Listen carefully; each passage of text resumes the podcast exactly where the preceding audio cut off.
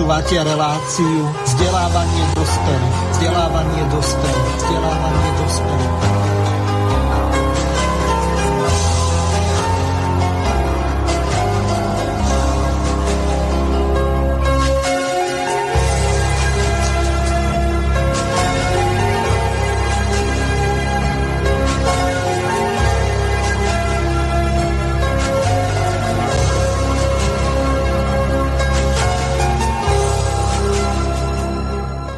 Vážené a milé poslucháčky a poslucháči, vítam vás pri počúvaní relácie vzdelávanie dospelých a témou dnešnej relácie sú cirkevné reštitúcie, potom odlúka cirkvy od štátu a ak sa k tomu dostaneme, tak aj Vatikánska zmluva. Hostiami dnešnej relácie budú pani doktorka Vladimíra Vítova, ktorú srdečne vítam. Dobrý den. A druhým našim hostom druhej časti relácie od 16.30 tak eh, bude pán doktor Hampl.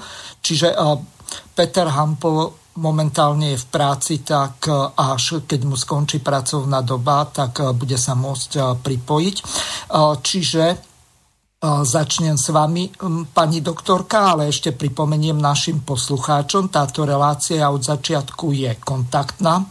Môžete využiť e-mailovú adresu studio.bb.juh zavinať slobodnyvysielac.sk prípadne s gmailovou doménou studio.bb.juh zavinač gmail.com.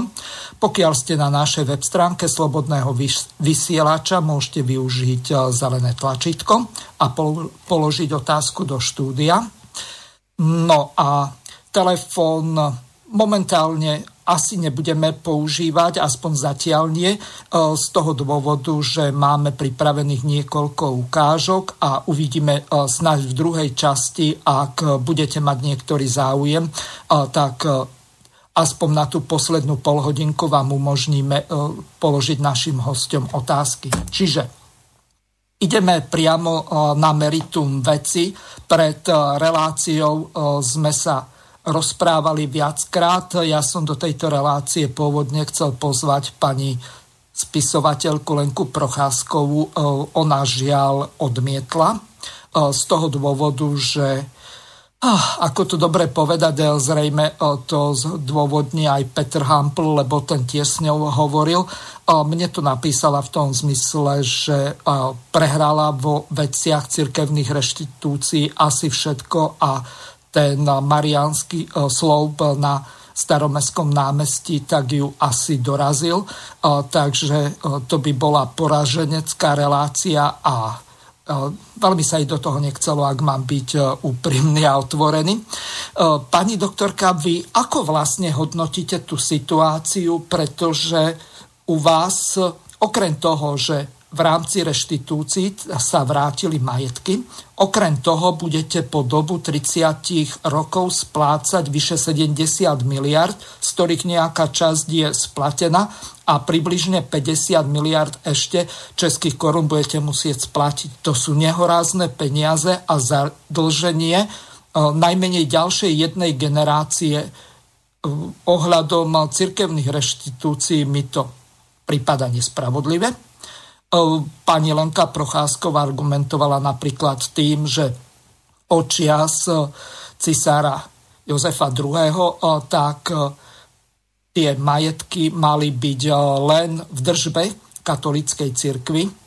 Čiže ak má niekto niečo v držbe, tak to má v podstate na určitú dobu ako keby prenajaté od štátu alebo od cisára alebo kohokoľvek, kto e, spravuje ten štát v danej dobe. E, neviem, ako vy to vidíte, ale toto je veľmi dôležitá vec z toho dôvodu, že cirkvi boli e, vyvlastnené majetky hneď po vzniku Československej republiky, takisto ako aj šlachte tými Masarykovými dekretmi, ak si dobre pamätám. A potom e, k ďalšiemu ani nie vyvlastneniu, tam už v podstate nebolo čo vyvlastňovať. E, teraz ohľadom tohoto sa vedú e, právne spory, ako to vlastne je, či ten majetok bol v držbe alebo bol vo vlastníctve. Najmä katolickej cirkvi, lebo v podstate u vás evangelická církev Avsburského vyznania alebo Československá církev Husická, tak to sú minoritné cirkvy, čiže oni nejaké lesy, polia, lúky a čo ja viem, čo všetko, to znamená nehnuteľný majetok nemali. Otázne je, čo sa cirkvám vyvlastnilo, čo sa týkalo stavieb, napríklad akcia K, kláštory, alebo iné akcie, čo boli zamerané na stavby. Akcia B, napríklad byty a tak ďalej.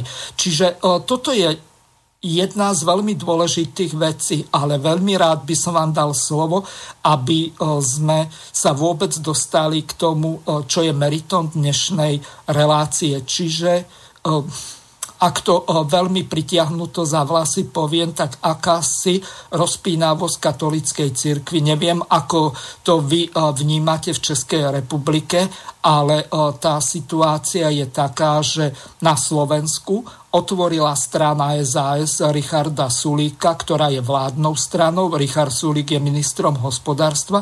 Otázku cirkevných reštitúcií a takou hovorkyňou bola europoslankyňa Lucia Nicholsonová, Ďurišová teraz a v podstate oni túto otázku otvorili e, z toho dôvodu, že niektorí hovoria, že zástupný problém, aby sa odviedla pozornosť od kauz. Lenže e, strana SAS v podstate ona od jej založenia tak má v programe odlúku cirkvi od štátu, cirkevné reštitúcie a iné e, súvislosti alebo záležitosti súvisiace e, s cirkvami a v postavením e, cirkvy v štáte.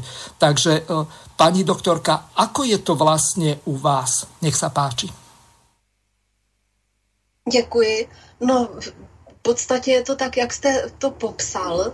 Co se týče těch církevních restitucí, abych to možná schrnula, my jako Aliance národních sil máme v programu od počátku zrušení těch církevních restitucí. A já bych možná uvedla minimálně pár důvodů, eh, pro které to požadujeme.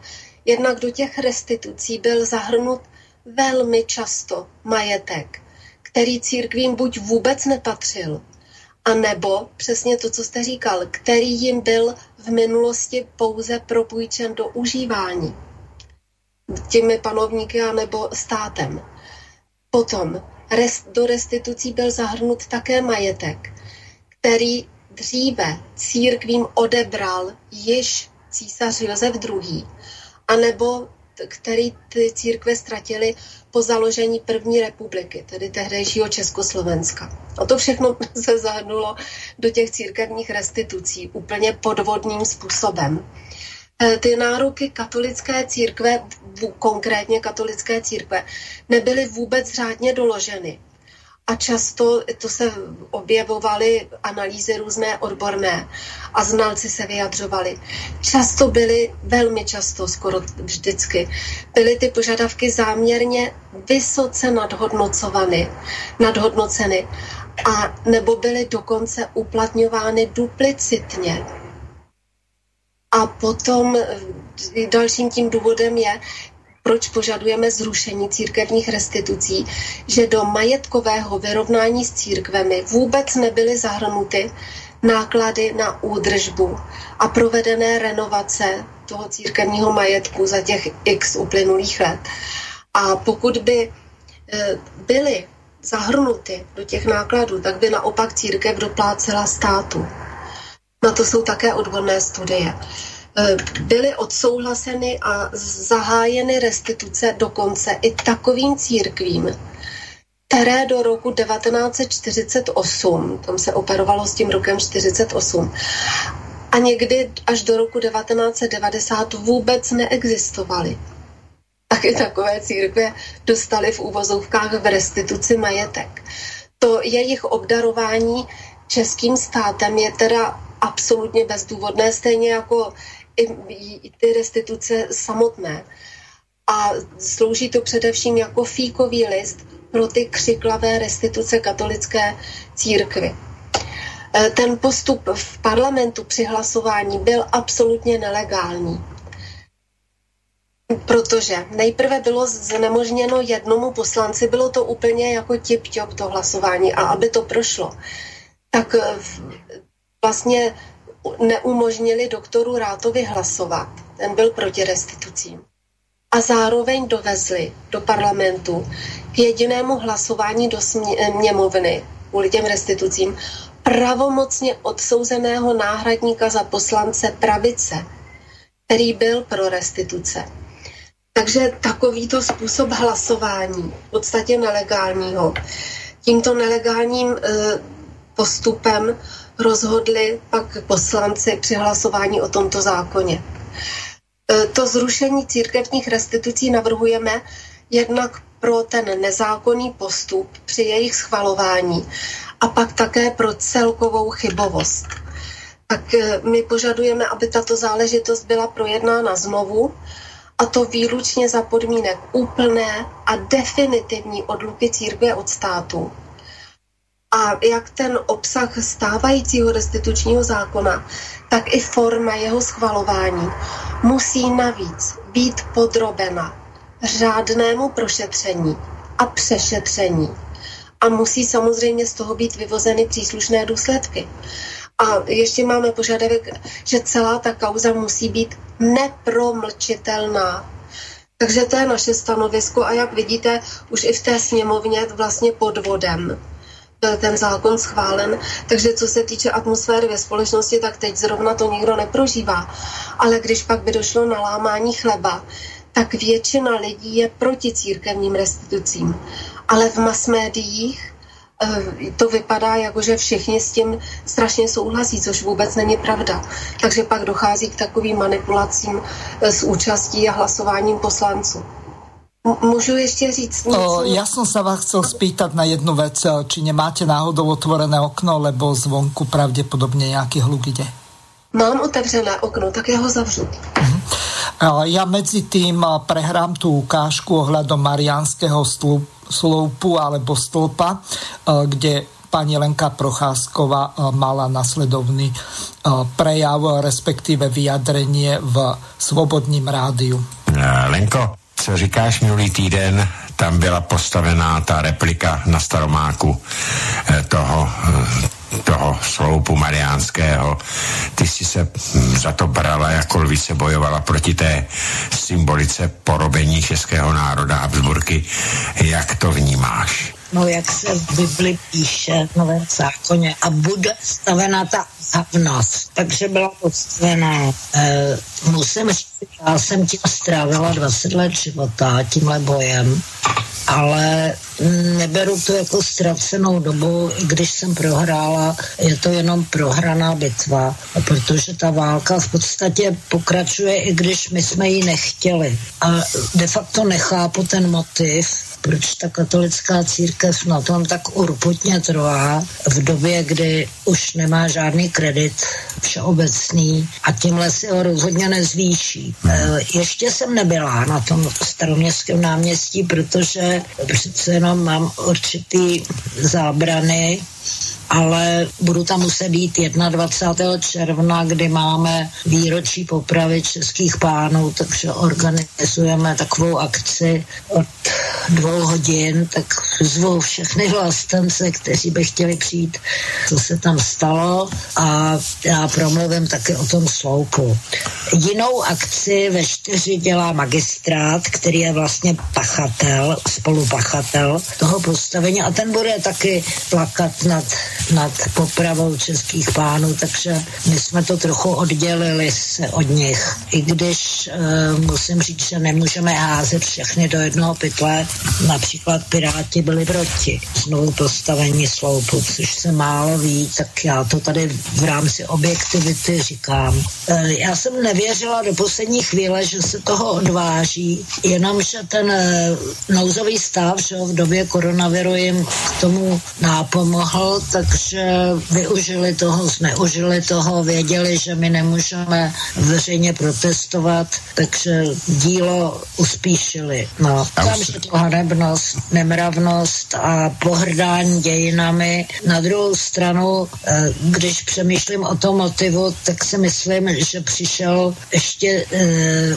zvenčí, že, že to není úplně jenom, že pachateli ne, není jenom naše katolická církev, ale že jde vlastně o to ty Čechy ještě víc rozdělit, protože mám spoustu lidí, kamarádů, kteří mají podobné názory v ostatních věcech, eh, co se týče imigrace a podobně, referenda a tak, ale jsou katolíci a přesto nejede vlak a oni ten sloup obhajují, takže já už se na ně nemůžu obracet ani v jiných záležitostech, což je eh, tedy to další rozdělování té společnosti.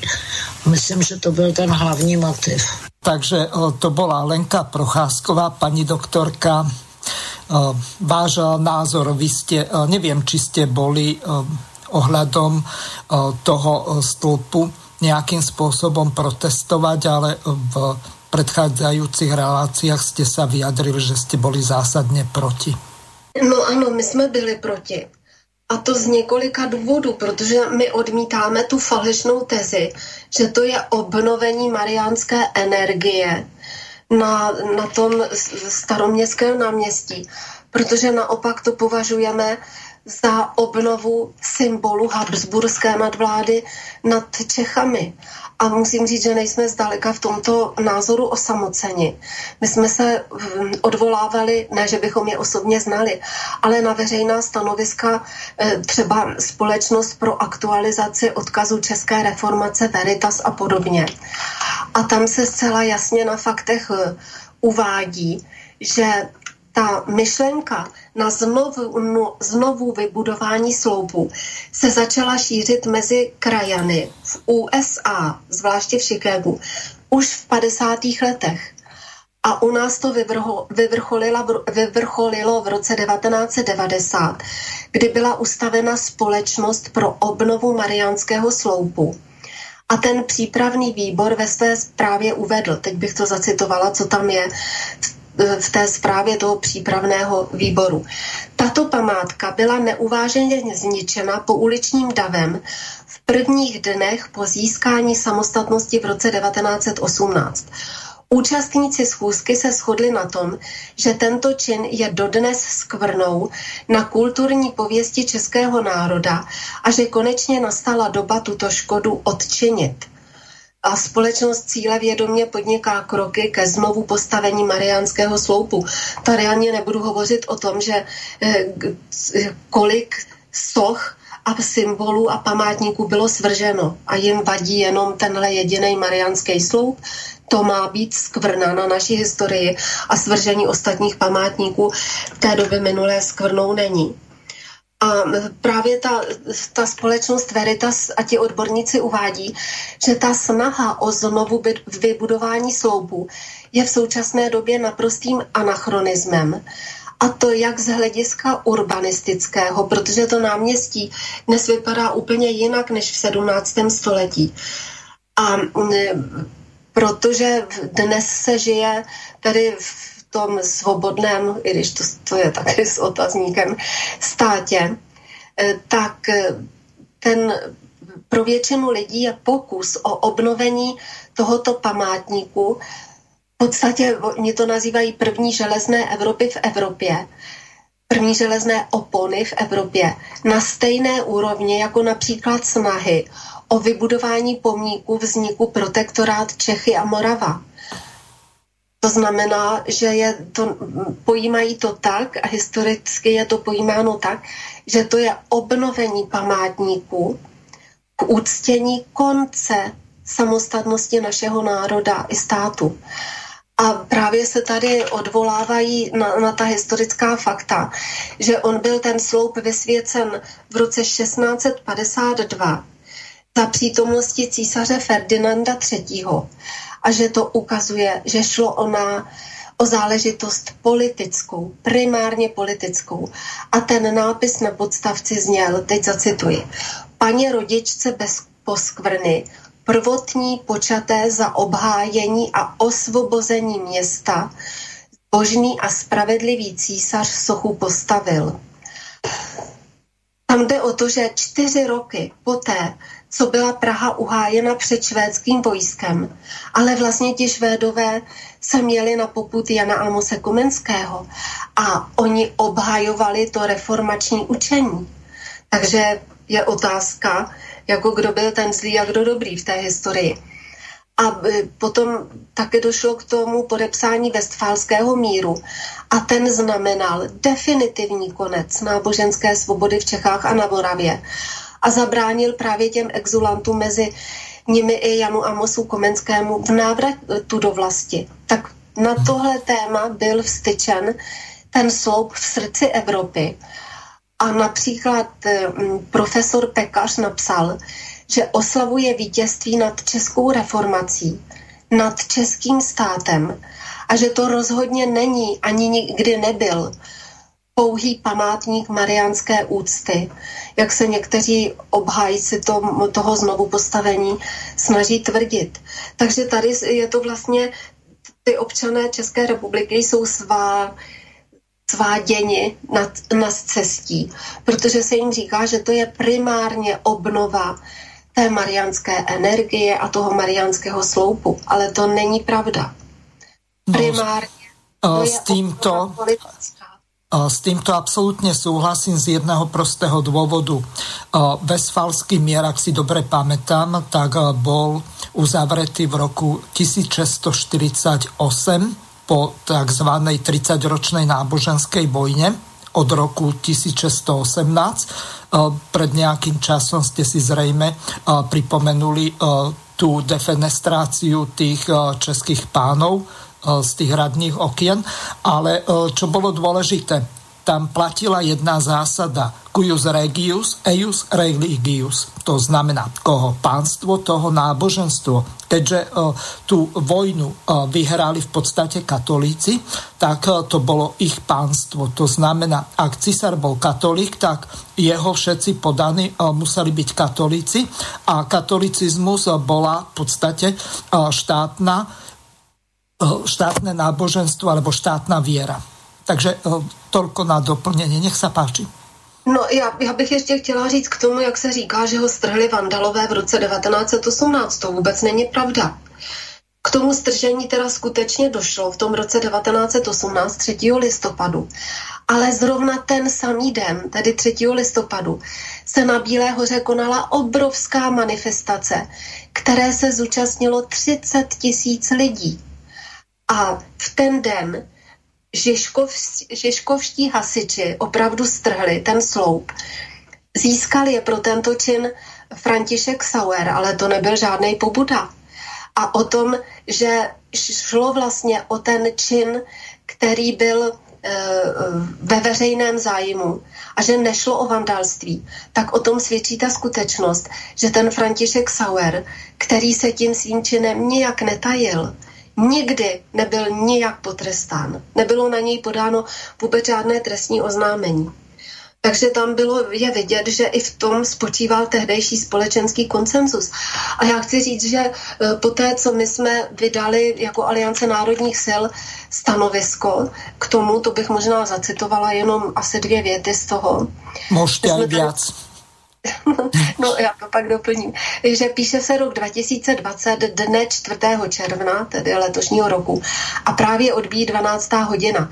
Příslušníci zrádné stavovské jednoty společně s preláty římskokatolické církve a přisluhovači staronové římské říše, tedy Evropské unie, se rozhodli vstyčit mariánský sloup na důkaz takzvaného vítězství po šestistech letech znovu obí, ožívá bělohorské ponížení českého národa a snaha o zadupání reformace do země. A na místě, které nám připomíná popravu českých pánů, se tak znovu opakují dějiny a že, že vlastně ten sloup připomíná padlé Čechy na Bělohorské pláně a nás potom připomíná tento sloup i následující dobu temna. A když my jsme toto stanovisko vydali, tak nám začaly chodit takové zajímavé zprávy od lidí z různých zprávy především, ale z různých míst České republiky. A najednou vidíme, že z kostelů nebo z různých míst mizí relikvie které jsou spojeny s husitstvím, třeba kalichy a takové věci symbolického charakteru a jsou nahrazovány symbolikou habsburskou. Pak třeba, eh, já teď nevím, jak se, protože to je přemenovaný, to nábřeží jmenuje, byla tam eh, fakulta žurnalistiky, teď je tam eh, galerie Holar, tam je takový morový sloup. Takže tam taky zmizely artefakty symbolizující husitství úplně potichu. A je tam daná třeba bysta Marie Terezie. Nebo ono je to v širším rozsahu spojování se a znovu obnovování ty ideje u nás, té Habsburské monarchie. Třeba byl svržen ze strany magistrátu pražského, to bylo velmi podporováno, ten památník maršála Koněva. A byla navržena aby Koněvova třída v Praze na Žižkově se jmenovala třída Marie Terezie. A to máte spoustu takových jako drobností. Mnohé ani nejsou vidět, to vlastně se dělá pokoutně. Jenom si toho někdo všimne, nebo tady tohle to teda vypustila oficiálně do éteru ta služba tisková magistrátu, že je ta snaha o přejmenování Koněvovy ulice na Marie Terezie. Takže tady podle těch nejrůznějších znaků je naprosto zřejmé, o co jde. Takže to, že by šlo o obnovení nějaké mariánské energie, je nesmysl. Jinak my jsme jako Aliance národních sil, to vám teda musím říct, poslali mm, na magistrát takovou žádost, pak taky můžu zacitovat, kdy jsme požadovali, že jestliže už tam ten sloup je, takže teď je v módě, aby se na různé památníky doby minulé dávaly vysvětlující tabulky. Takže my také požadujeme, aby na tom sloupu byla vysvětlující tabulka, o co vlastně šlo. Takže jsme to poslali na magistrát. Dnes jsem obdržela odpověď a ta odpověď je jako z blázince. My tam říkáme, že chceme tu pamětní desku na tom mariánském sloupu novým a tu vysvětlující. A paní za, nebudu teď říkat její jméno, protože nevíme, jestli dostala třeba milnou informaci a proto milně odpověděla na ten náš dopis, anebo jestli to je záměr, tak nám sáhodlouze vysvětluje, že tu cedulku, co považujeme, tak nemohou umístit na památník Jana Husa, mistra Jana Husa, protože je to ve vlastnictví eh, jako státu a podobně ale to je jeden o voze a druhý o koze. Nikdo nikdy nechtěl umístit vysvětlující tabulku na památník mistra Jana Husa, ale na ten nový mariánský sloup. Takže já, já nevím, jestli to ty lidi dělají z hlouposti nebo záměrně, to teď se teda chystáme vypátrat. Ale je to jakoby na tom pražském magistrátu byly dveře pro ty ideje, které my tady dnes prezentujeme a které eh, podle mého názoru zatím sdílí většina národa. Je otázka, jestli vzhledem k té příšerné výchově ve školách, k vadnému vzdělávání, k masáži médií, jestli to tak bude ještě třeba za pět nebo za deset let, ale v této chvíli ještě si je většina lidí vědoma té historické pravdy a má zcela jiný názor, než má magistrát, než měla ta eh, podvodná většina poslanců, co schválila ty církevní restituce. Uh-huh. Já jestli teda můžu mezi tím najít to, co jsme chtěli, aby bylo umístěno, ten text, který jsme chtěli, aby byl na té desce. Je to zajímavé, myslím, že by to posluchači... Pani doktorka, ja mám tu jedno také vyznanie Johna Fitzgeralda Kennedyho, ktoré som si nahral pred nejakým časom. Je to môj preklad z angličtiny, tak ak e, tam bude nejaká nepresnosť, tak sa ospravedlňujem. Americký prezident John Fitzgerald Kennedy popísal veľmi výstižne 12. septembra 1960 svoje krédo týmito slovami. Verím v Ameriku, kde odluka cirkvy od štátu je absolútna, kde žiaden kňaz nebude prezidentovi hovoriť, čo má robiť, ani farníkom radiť, koho majú voliť. Kde sa žiadnej cirkvi a žiadnej škole neprideluje nič z verejných prostriedkov a kde nikomu sa neupiera verejná funkcia pre iné náboženské vyznanie, ako majú tí, čo ho zvolili. Verím v Ameriku, kde verejný činiteľ nežiada a nepríjma inštrukcie od pápeža, Národnej rady cirkvy ani iného cirkevného telesa, kde sa žiaden cirkevný útvar nepokúša nanútiť svoju vôľu priamo alebo nepriamo občanov vo všeobecnosti alebo verejným konaním úradníkov. Takže toľko John Fitzgerald Kennedy a jeho vzťah k odluke cirkvi od štátu a k postaveniu cirkvi, ktoré by mali byť nezávislé od štátu a nemali by zasahovať do vlády alebo do parlamentu, v tom prípade Senátu alebo Kongresu Spojených štátov. Takže ak ste našli to, tak nech sa páči, môžete pokračovať. Já bych možná zareagovala ještě na toho prezidenta Kennedyho. Co to přesně je ta odluka církve od státu? Že to je takové uspořádání vzájemných vztahů, a teď cituji z encyklopedii o právu, v něm se církev neliší od jiných spolků, teda od jiných, já nevím, nadačních fondů, neziskových organizací a podobně. A jejím opakem, opakem té odluky církve od státu, je státní církev. A to je třeba v Anglii. Takže k typickým státům s odlukou církve od státu patří třeba Francie nebo USA.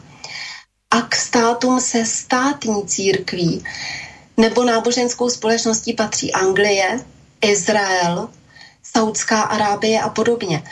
A teď spočívá to v tom, když je odluka církve od státu, že například náboženská výchova ve školách není povinná, nebo že stát není vázán lidi tedy na konkrétní to vyznání náboženské. A taky, i, že v těch zemích, kde je odluka církve od státu, je laicizace školství. A e, potom ještě se to týká mnoha konkrétních věcí, třeba sňatků že existuje jako primárně občanský sňatek a pak tedy i náboženský. Takže neváže se to jenom e, na ten státní rozpočet, ale má to e, různé dopady i v tom normálním životě. Tak jenom tohle, co jsem chtěla říci. Já teraz zacitujem z článku 24 odsek 4 Slovenskej ústavy, kde je podľa môjho názoru a neviem podľa názoru, eh, neviem či ústavných sudcov alebo akýchkoľvek eh, právnikov, zakotvená odluka, hoci tam konkrétne eh, cirkvy nie sú uvedené. Ten článok znie takto. Politické strany, politické hnutia, ako aj spolky spoločnosti a iné združenia sú oddelené od štátu. To znamená, ako sú oddelené?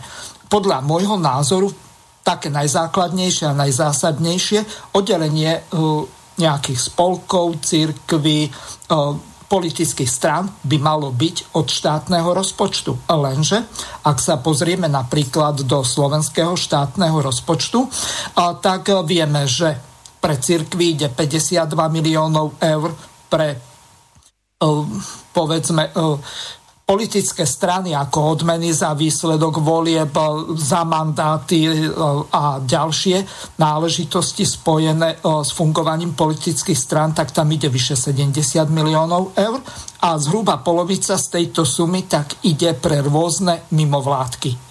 Okrem toho máme samozrejme dvojpercentnú asignačnú daň, kde sa môže ten konkrétny daňovník rozhodnúť, že či tie 2% pošle nejakej telovýchovnej jednote, hasičom, slobodnému vysielaču alebo katolíckej cirkvi alebo nejakej charite.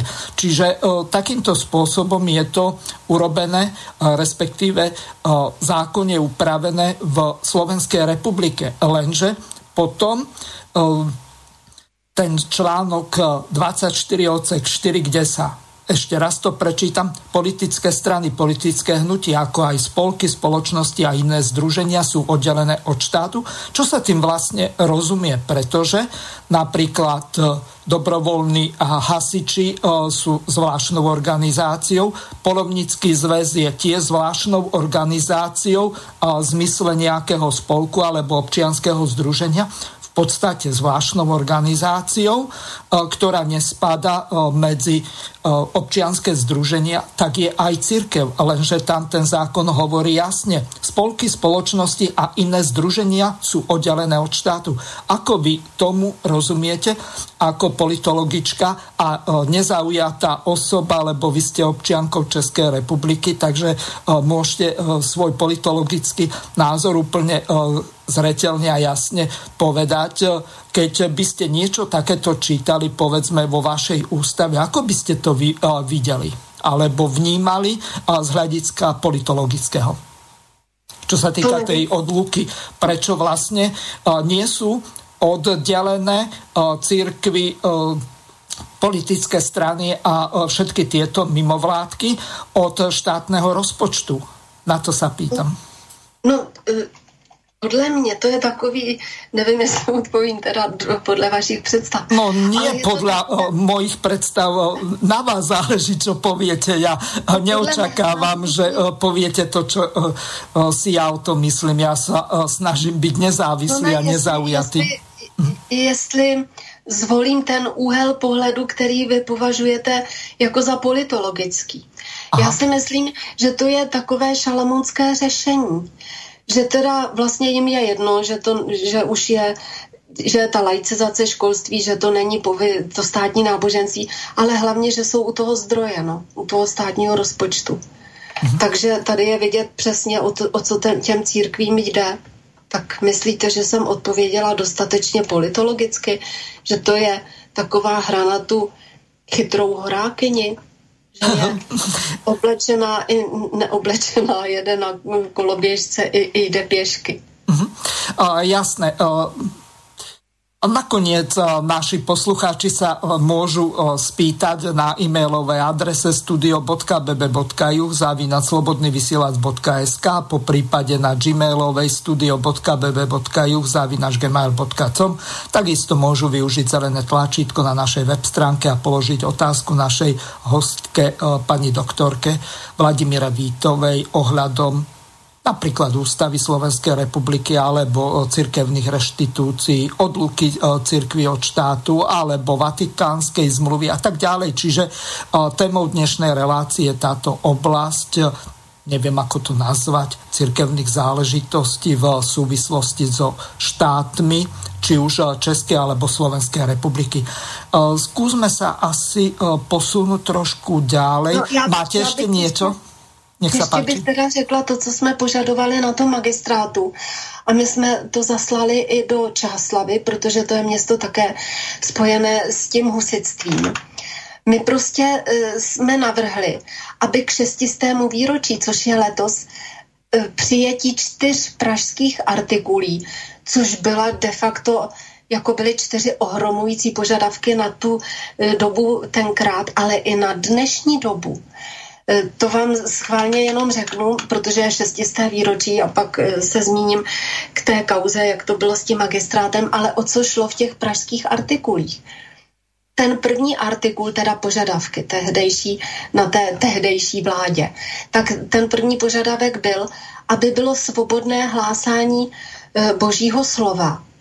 A to nám vlastně, když to převedeme do současnosti, tak to je dnes požadavek na svobodu slova. A vlastně o tom kázal a položil za něj život i mistr Jan Hus. Ten druhý artikul zmiňuje artikuly jako články, to je z té latiny pro posluchače, kdyby nevěděli. E, druhý artikul zmiňuje přijímání pod obojím způsobem, čemuž my dnes říkáme svoboda vyznání. Třetí artikul slibuje zákaz světského panování kněží to je, ještě jednou zopakuji. Zákaz světského panování kněží a zbavuje církev světského majetku. No, takže to by žádná restituce nemohla být na základě čtyř pražských artikulů. A to se vlastně týká, převedeno do dnešních slov, na absolutní odluku církve od státu. A mm, ten čtvrtý artikul, ten nařizuje trestání hříchu ve všech stavech. Takže ne jenom ty nejchudší, že mají být trestány, ale všechny eh, hříchy ve všech stavech. A je před obrazem dnes ústavně zaručené rovnosti před zákonem. Takže jak je zjevné, tak čtyři pražské artikuly vlastně jsou předobrazem listiny základních lidských práv a svobod v tom nejdůležitějším. A taky je to předobraz těch mnoha dnes platných ústav. A to nejen evropských zemí, zemí ale e, třeba i v USA, protože tam je taky, to stojí na základě té listiny základních lidských práv a svobod a podobně. Takže ty čtyři pražské artikuly ovlivnily neuvěřitelným způsobem vývoj společenství vlastně celého světa. Takže proto my jsme chtěli, aby na počest toho e, šestistého výročí tam byly umístěny, ale hlavně jsme chtěli, aby na tom mariánském sloupu bylo napsáno toto, ta vysvětlovací tabulka. A teď to tedy zacituji. Za peníze nás všech, ale pouze úsilím některých občanů pro katolicky smýšlejících, byla vstyčena tato replika kontroverzního symbolu porážky české reformace a českého státu na zobrazení souboje dobra se zlem, což bylo na tom původním sloupu, však oproti originálu již peníze ani vůle nezbyla.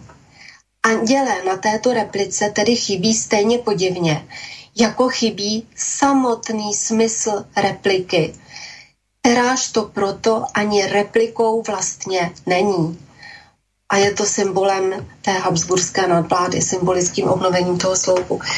A takže to, tohle to jsme tady poslali na ten magistrát a do Čáslavy tam jsme chtěli tedy jenom, aby tam byla pamětní deska k šestistému výročí těch čtyř pražských artikulí. A teď jenom eh, poznámka, jenom malinká, protože jenom co to vlastně je ta reformace jak pořád se tím slovem oháníme, že to byl proces v té křesťanské církvi, bylo to těžiště bylo v 16. století s cílem nápravy poměrů a návratu k tomu původnímu křesťanství. A tou příčinou vlastně e, bylo, že ta e, církev vlastně působila, dodnes působí, v naprostém rozporu s Biblí, že je velký rozpor mezi Biblí a tou církevní praxí a tehdy papežství ignorovalo nebo zcela potlačovalo kritiky poměru pak hlavně byly ty odpustky. To znamená, že vy jste udělal hřích a když jste si koupil dostat, za dostatečně vysokou sumu ten odpustek, tak vám vlastně byl ten hřích jakoby vymazán. Takže proti tomu hlavně byli ti lidé, co to kritizovali. A bylo to takzvané to kupčení se spásou. Tak jenom na vysvětlení toho slova. Uh-huh. A teď prosím, jestli jsem vám skočila. O, nie, o, neskočili ste, e, ja som sa chcel posunúť o, e, ďalej, ale o, samozrejme, o, keďže ste si našli to, čo ste hľadali a zacitovali ste z toho, tak o, to splnilo účel. O, ospravedlňujem sa našim poslucháčom za zníženú kvalitu nahrávky, bolo to nahrávané o, na námestí. O, pani Lenka Procházková mala prejav e, k demonstrantom alebo tým protestujúcim ľuďom proti cirkevným reštitúciám.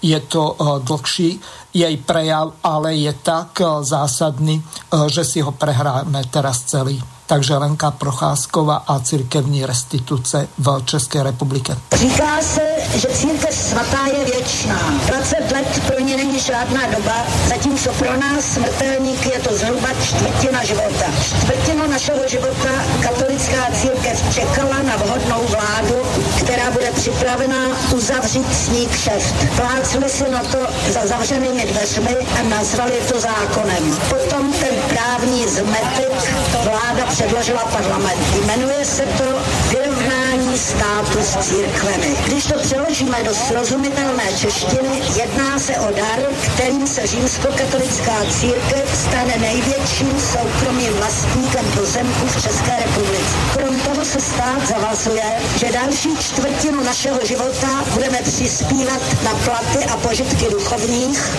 a že po dobu 30 let budeme splácet částku 59 miliard korun navýšenou o inflaci. Celkem jde o majetek v hodnotě zhruba 160 miliard korun. Aby se zachovalo dekorum, přizvala katolická církev do komplotu dalších 16 malých církví a náboženských společností, protože v Houfu se loupež organizuje snadněji. Římskokatolická církev se tedy takticky rozhodla, že z majetků a především peněz, které chce od nás všech získat, naláme pár drobků církvím malým. Dělení kořisti je domluvené a ani vláda a její obrečníci nevyjdou zkrátka. Proto vláda tento nemravný, nespravedlivý a nebezpečný zákon prosazuje jako svou prioritu. Proto udržuje svůj vratký koaliční člun, do kterého už teče na hladině zaříkáváním. Proto stále omílá, že zákon připravila ve jménu spravedlnosti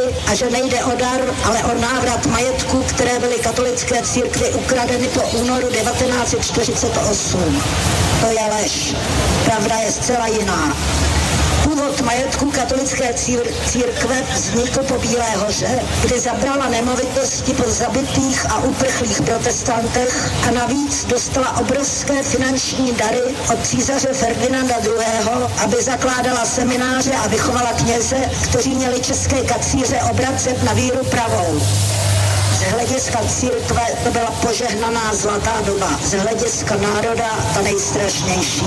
Dnes se ale dovídáme, že to nebylo tak zlé a že přece vznikaly krásné barokní kostely a paláce. Tvrdí se také, že jezuité pozvedli vzdělanost a že Páter Koniáš byl vlastně sběratel zácných zakázaných tisků. Mluvit o inkvizičních procesech, o mučení, popravách a zabírání majetku po obětech je dnes pokládáno za demagogii Jako by těch 160 let až k reformám Josefa II. nestálo v učebnicích dnešního dějepisu za víc než okrajovou zmínku. 160 let. To je 8 generací lidí, našich předků. O jejichž utrpení je prý neslušné mluvit. Ale 40 let komunismu, kdy poprvé i katolická církev byla v nemilosti, ji navždy vyvyšuje jako obětního beránka a zvýhodňuje nad mnohými dalšími občany, kteří také s režimem nesouhlasí souhlasili a byli stíhaní nebo vězněni. Těch 40 let útlaku chce římskokatolická církev dnes zúročit způsobem, který je nemorální a pohoršuje historiky, ekonomy i právníky. Majetky, o které dnes katolická církev usiluje, aby byla odškodněna za křivdy komunismu, však ztratila už v roce 1781 reformou Josefa II. Některé majetky tehdy ztratila úplně a na zbylých směla pak už jen hospodařit, čili byly to majetky veřejné a nikoli soukromé. Církev s nimi nesměla disponovat bez souhlasu státu. Tak to zůstalo až do roku 1918. Pak se i ty majetky, které církev pouze zpravovala, značně stenčily, když vznikla Československá republika a došlo k pozemkovým reformám, což za chvíli podrobněji vysvětlí Jan Bouček. Zakladatel státu Tomáš Garik Masaryk byl člověk hluboce věřící, ale přesně rozlišoval mezi vírou a církví. Věděl, že víra je dar, s kterým se nesmí kupčit. Jako zralý muž přestoupil na protestantismus a psal mnoho kritických úvah o římskokatolické církvi a jejich hodnostářích.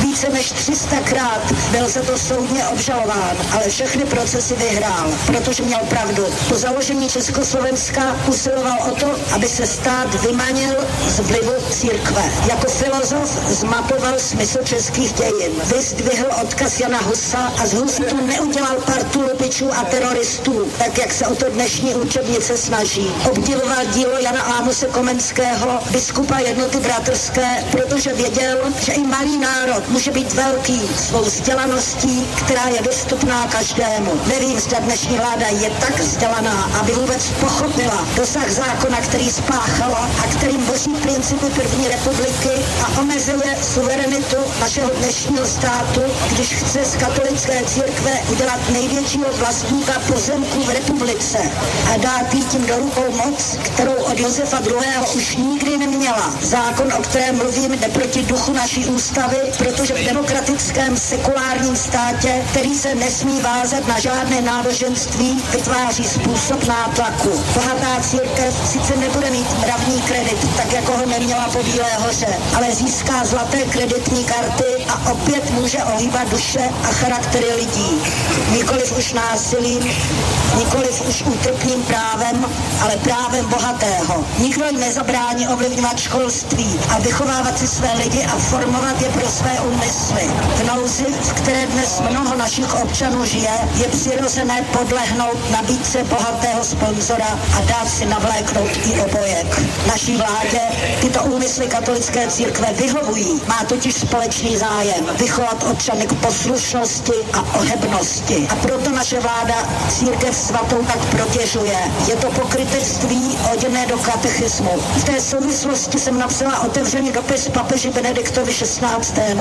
Ten totiž je podle církevního práva vlastníkem všech římskokatolických majetků na celém světě. A protože je navíc i neomilný, může výnosy z majetků i ty miliardy, které budeme 30 let splácet, použít na cokoliv. Napsala jsem mu, že ale naše národní dějiny a naše hrdost se nedá ukrást, tak jako ty pole a lesy. Dopis se mnou podepsal historik Mojmír Grigar a režisér Václav Dvořák. Vím ale, že kdyby to bylo technicky možné, že to by papež miliony podpisů Čechů a Moravanů, ateistů i věřících. Naše tři podpisy jsou jenom zástupné. Ten dopis jsme napsali za všechny, kteří se zákonem nesouhlasí. Chtěli jsme, aby Vatikán věděl, že tu loupež odsuzujeme a že se nepodrobíme vlivu bohaté církve, že kostely zůstanou dál poloprázdné, protože obřadnictví je jen přetvářka.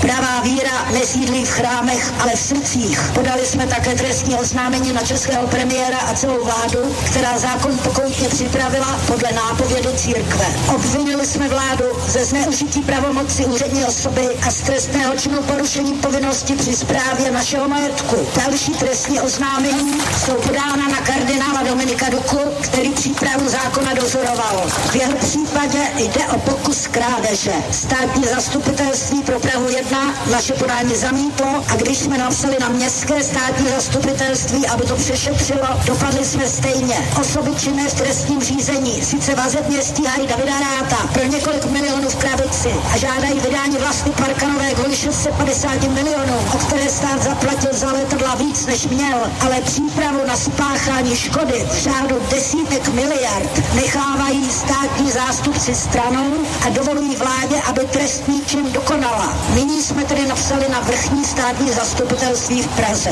Možná vám to připadá jako boj proti větrným mlínům. Jenže právě s tím oni počítají, že se unavíme a že to vzdáme ale to se pletou. My na rozdíl od nich jsme se poučili z historie a stále máme na paměti 8. listopad 1620, bitvu na pláni Bílé hory, kdy vojáci byli unavení nočním pochodem a hladoví a nedostatečně zásobený municí a kdy český král v poklidu seděl u oběda na Pražském hradě. Máme na paměti, že ta jedna prohraná bitva, trvající jen dvě hodiny, rozhodla o budoucnosti národa na 200 let. Proto víme, že dnes opravdu na únavu čas není a ještě chvíli nebude, protože pokud zákon bude schválen parlamentem a pokud ho prezident podepíše, musíme my, občané, vyzvat Senát, aby konal svou ústavní povinnost a obvinil prezidenta z velezrady.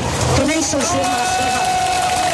To nejsou silná slova, to je konstatování stavu věcí. Prezident České republiky nesmí svým podpisem stvrdit narušení územní celistvosti země ve prospěch státu jiného, tedy Vatikánu.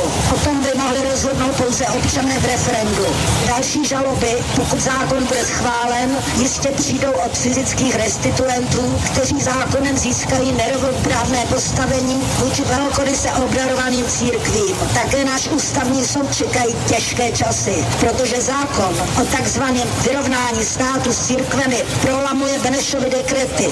Církevní specialisté nám zatím tají seznam majetku, které chtějí. Tvrdí, že objem pozemku jen odhadli a že to konkrétně dohledají, až zákon bude schválen. Rozhodnou prý zápisy v pozemkových knihách. Církevní odborníci se dušují, že zápisy v pozemkových knihách jsou seriózní a že si jich lze držet jak písma svatého. Opravdu nemovitosti, o které kolaborující řád německých rytířů přišel v roce 45 podle Benešova dekretu, jsou v pozemkových knihách vyššího brodu stále napsané na Adolfa Hitlera. Komu je tedy naše spravedlivá vláda chce vydat? Kdo je tím ukřivděným ledobočkem, který má právo na očkodnění? Církev svatá. Jak asi víte, schvalování tohoto nemravného zákona už je ve třetím čtení. 10. července znovu začíná schůze sněmovny.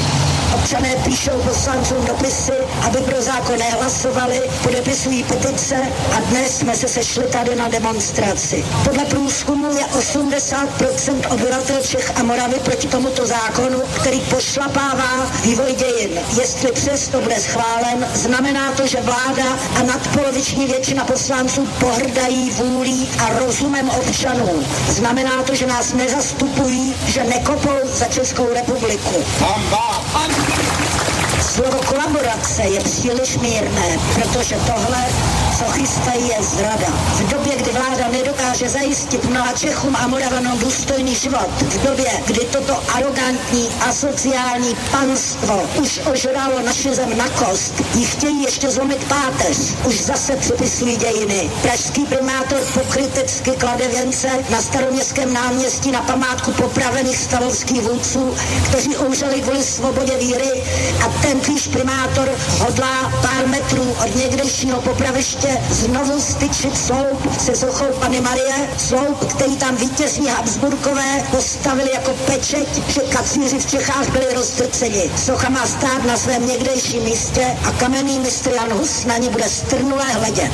Dnes, když si připomínáme výročí jeho statečné smrti, bychom si měli uvědomit, že stojíme na důležité křižovatce. Boj o demokracii nebyl vyhrán. Skutečný boj o ní nastává teď. Demonstrovat je naše právo a vlastně i povinnost povinnost. I naše ústava to výslovně občanům přikazuje. Kardinál Dukaj asi nečetl, když nazývá demonstrující občany lůzou. Možná, že pořádně, pořádně nepochopil ani Bibli. V evangelích se přece nikde nepíše o tom, že církev má být bohatá. Kam se církev dostala od Ježíšova? Miluj bližního svého, rozdej svůj majetek a následuj mě. Poslanec Marek Benda mi v nedávné televizní debatě řekl, že chce katolické církvi vrátit pozici, kterou měla před Josefem II. Francouzská revoluce je pro něj trapný omyl dějin. Stejně tak revoluce v roce 1848 a o Masarykovi nechce slyšet.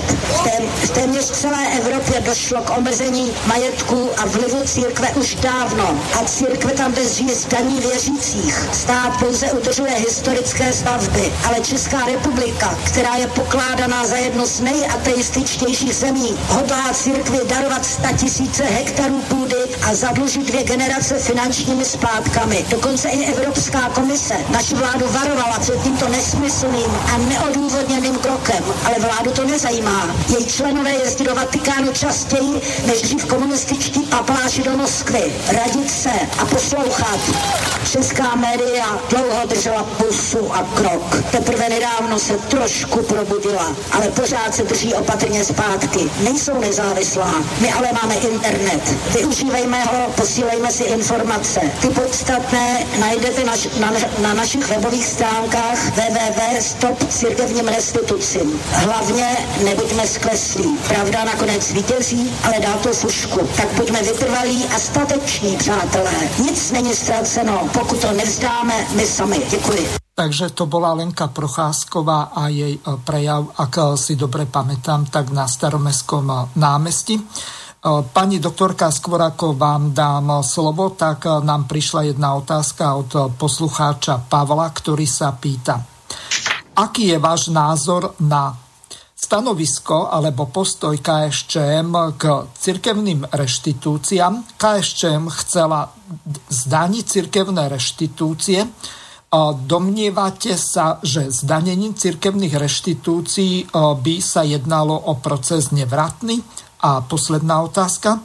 Ako sa k cirkevným reštitúciám vyjadril cirke, pardon, ústavný súd, alebo to nesledujem. Ďakujem za odpoveď, Palo. Děkuji. No, jak se vyjádřil ústavní soud, teda v tuhle chvíli nevím, to se musím podívat. Ale e, co se týče KSČM a těch církví... No, já vám to povím na rovinu. No. Ústavný súd cir... zdanění církevných reštitúcií zamietol, ak si dobře pamätám. Nech se Jo, já myslela, že, že jest, jest, to jsem právě nevěděla obecně k těm církevním restitucím, že se nějak vyjádřil ústavní soud, ale to asi mu ani nebylo předloženo, že ne? Já teda o tom nevím, tak právě to jsem Mám říkala, že... taký dojem, že ČSSD sa obrátila eh, na ústavný súd eh, v tejto veci a ústavný súd eh, rozhodol tak, že zdanenie cirkevných reštitúcií nie je možné. Jasně, ale to se týká jenom zdanění. Ale já myslela, že ten posluchač myslel ty církevní restituce jako celek. No já jsem teda toho názoru, že by se měly zrušit. Že, a, že i to zdanění je málo. Prostě by se měly zrušit ty církevní restituce, protože třeba, jak když jsem se dívala na tu historii, jo, tak něco neuvěřitelného, že už ve středověku to opravdu měli ten majetek jenom propůjčený. Například e, některé ty právní aspekty toho majetkového práva byly kodifikovány v takzvaném vladislavském zřízení zemském, a e, to je fuk, jaký to byl letopočet. A museli o všechno žádat po ty církve, pokud chtěli něco udělat s lesem, pokud chtěli něco udělat s polem. A teď po těch staletích nastala vlastně těmi církevními restitucemi úplně kvalitativní změna, falešná, kterou nikdo nikdy předtím ani církvím nedal, že prostě církve ten majetek vlastní. Ale oni ho předtím opravdu nevlastnili. A teď je otázka, komu vlastně ten majetek patří. Zdali tomu klášteru nebo kostelu, eh, kterému byl přištěn, anebo Vatikánu. Eh, ti kritici církevních restitucí říkají samozřejmě, že Vatikánu, protože eh, církevní majetek je jeden celek, který patří katolické církvi jako právnické osobě. Já jsem se pak dívala na některá stanoviska eh, na, na těch církevních eh, portálech a tam jako říkají, že to není pravda, ale neuvádí žádný dokument. Neříkají nic, na základě čeho to není pravda. Takže Vatikán je jeden z největších vlastníků pozemků na světě. A to je takové podle mě jako veřejné tajemství, o kterém se nemluví, že vlastně ten majetek, který my jsme jim dali jako ten český stát, patří jinému státu a to je z Vatikánu, protože církve jsou provozovateli Vatikán. Církev je spojená s Vatikánem a ty kostely jsou jenom nějaké odbočky. Takže vlastně my jsme se vzdali části majetku ve prospěch jiného státu a to fakt neudělal nikdo a ani nikdo z okolních zemí, tak já nevím, já vůbec nevím, co na to říct. A právě i na základě tohoto, ale nejen, tak třeba teď žádají uh, o restituce na Moravě Lichtensteinové. Když jim bude vyhověno, přijdeme o půl Moravy. Takže budeme, část jsme dali Vatikánu, část dáme Lichtensteinsku na, na základě i toho, že se ví, že vlastně těmi církevními restitucemi byly prolomeny ty Benešovy dekrety také. Takže zase je snaha těch sudeckých Němců o návrat území a majetku. Já nevím, jako jsme normální, nebo tady všichni chceme spáchat sebevraždu. To přece já, já fakt, ta paní Lenka Procházková, to byl výborný projev, ale bylo to už před x lety, to ještě byla plná optimismu. Teď jste v úvodu říkal, že vlastně ani nechtěla přijít, já se jí nedivím, protože je to hrozně takový bezutěšný, když vydáte tolik energie a přesto těch pár lidí v tom vládním establishmentu má vlastně takovou moc, že může rozprodat de facto postupně patrně celou republiku. Momentálne rieším pripojenie pána doktora Hampla, tak si zahráme jednu pieseň Kolotoč a medzi tým pripojím pána doktora. Takže skupina Elán Kolotoč. Poprosil som aniela, tak skoč mi po pivo. Pánu Bohu do oblakov nemám palivo. Nemám sily bojovať zrušil by som hneď tých hajzlov, čo za slušným ľuďom skásli celý svet. Poprosil som aniela, no ten sa iba smial, keď som sa mu lepšie prizrel, ženský zadok mal. Tak som ho tam podľapkal, že išiel okolo, zmizli spolu do oblakov, viac ich nebolo. Pane Bože, prečo nemám by som to všetko zmenil, mám už toho Zdravím, jsem slyšet. Kolo.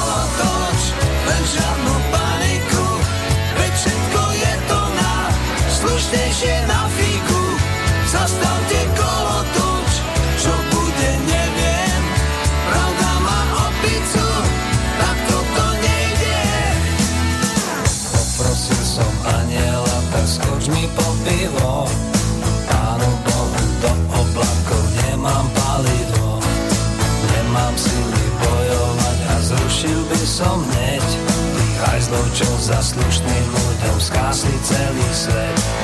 Ten aniel bol diabol, dal mi zvláštnu moc, aby som to všetko zmenil, mám už toho dosť.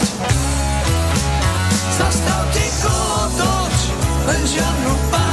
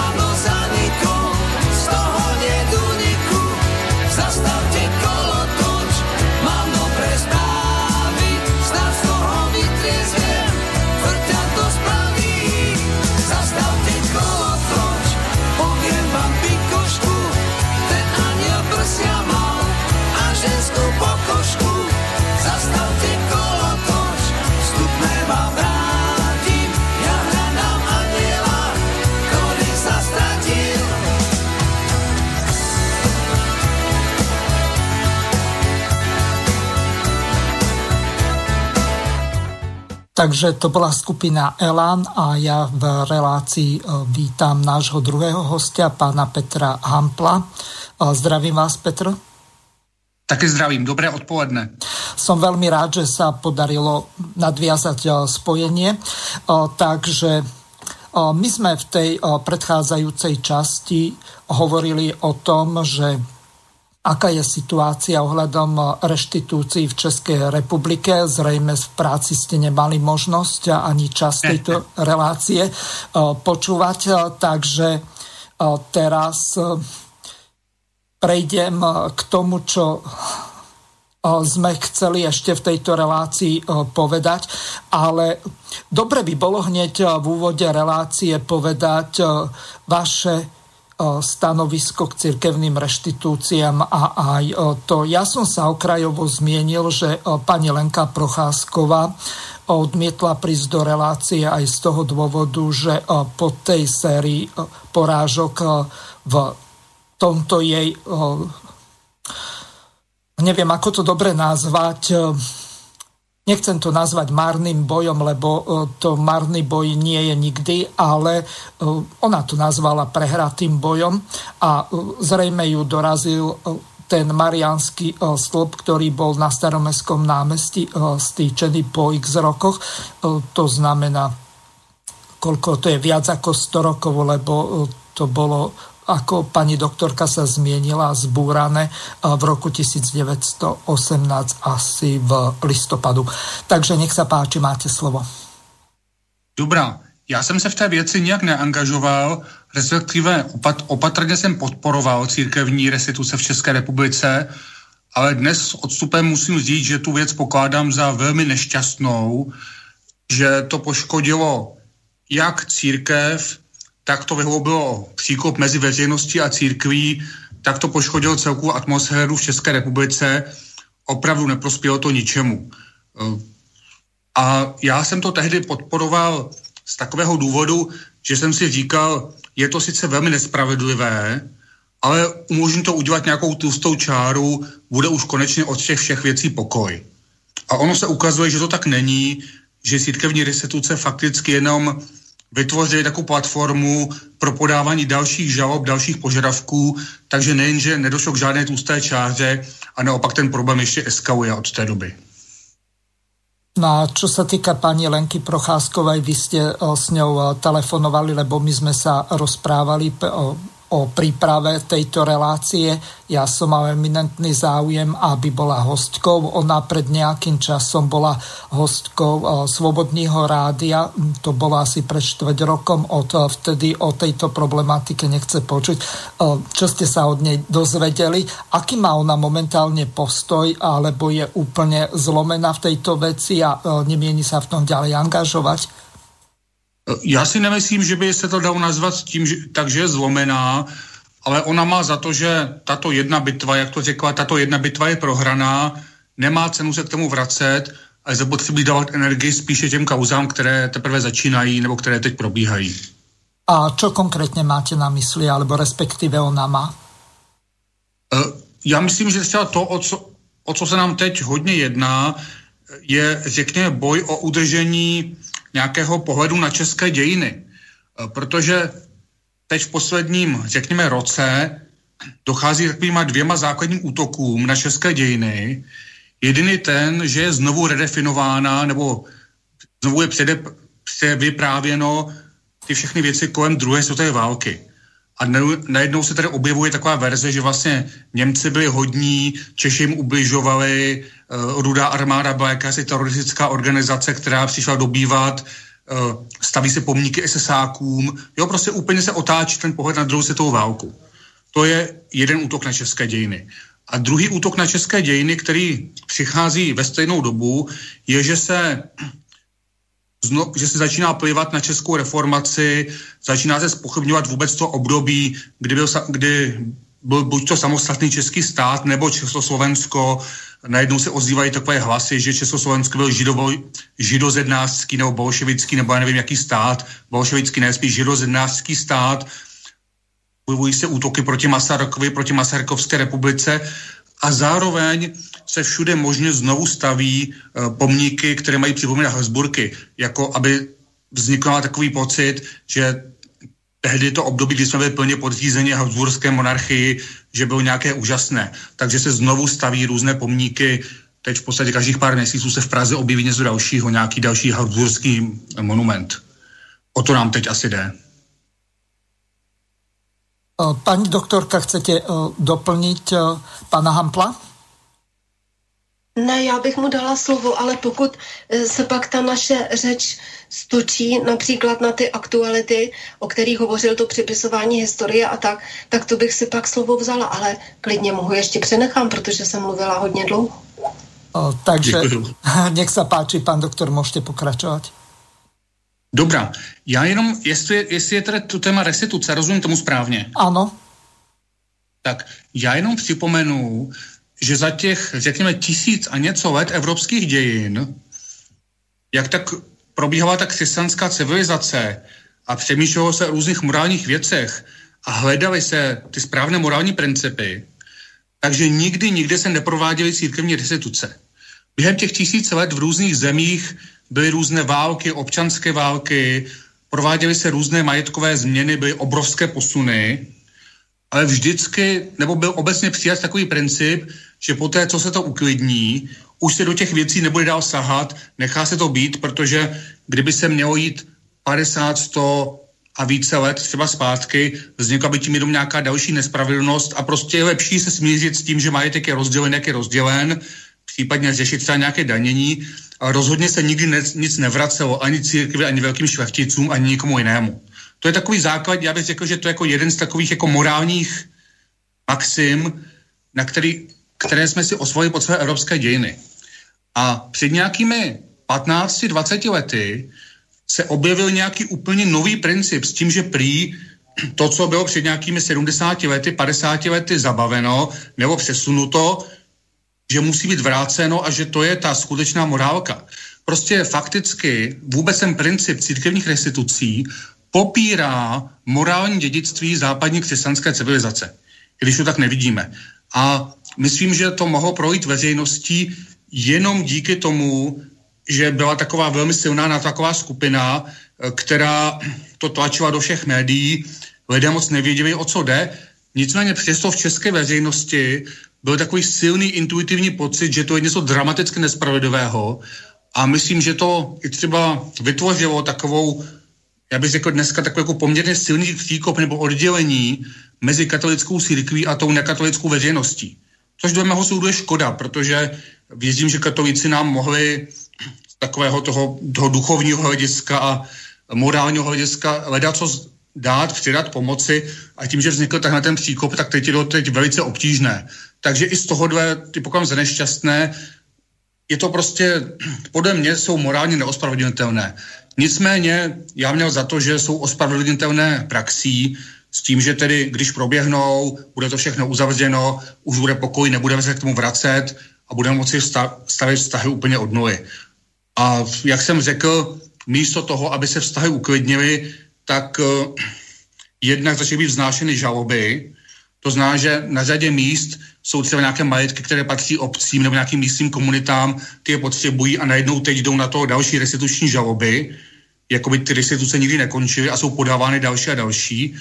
A druhý problém, který tam dle mého soudu je taky doslova nešťastný, že to umožnilo radikalizaci určité části katolické církve, právě té, která je historicky nebo má pocit, že se má hlásit k odkazu rodu Habsburků, což pro nás jako pro všechny taky není šťastné. Uh-huh.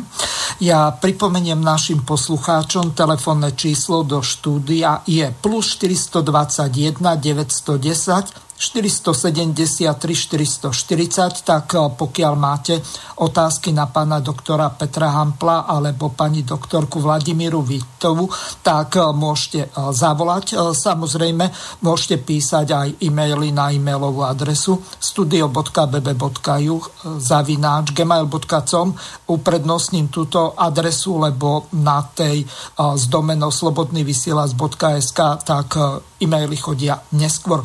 Pani doktorka, eh, nech sa páči, môžete pokračovat s tím, čo máte připravené. No, já jsem teda jenom chtěla dodat, když jsem hovořila o tom, že ta církev jako jeden celek vlastně vlastní ten majetek, tak jenom upřesnit, to mi teď telefonoval pan kolega, tak eh, to sdělím, že v podstatě se jedná o osobní majetek papeže, kdy papež je jakoby samovládce a samovlastnitel všeho a vlastně vlastní každý metr čtvereční, který je v majetku Vatikánu.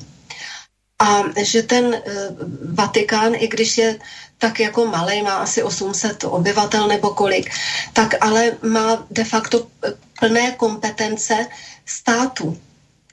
A to vzhledem k tomu, že ten majetek nemá na jednom místě, jak někdo řekl, že Vatikán je stát o rozloze e, známky poštovní, tak ale on má ten majetek v mnoha různých zemích. A ještě chci říct, proč možná navázat na pana kolegu Hampla, proč je o nás takový zájem. Já vycházím z toho, i když někteří geopolitikové říkají, že to je e, před uh, už překonaná teorie, ale podle mého názoru není.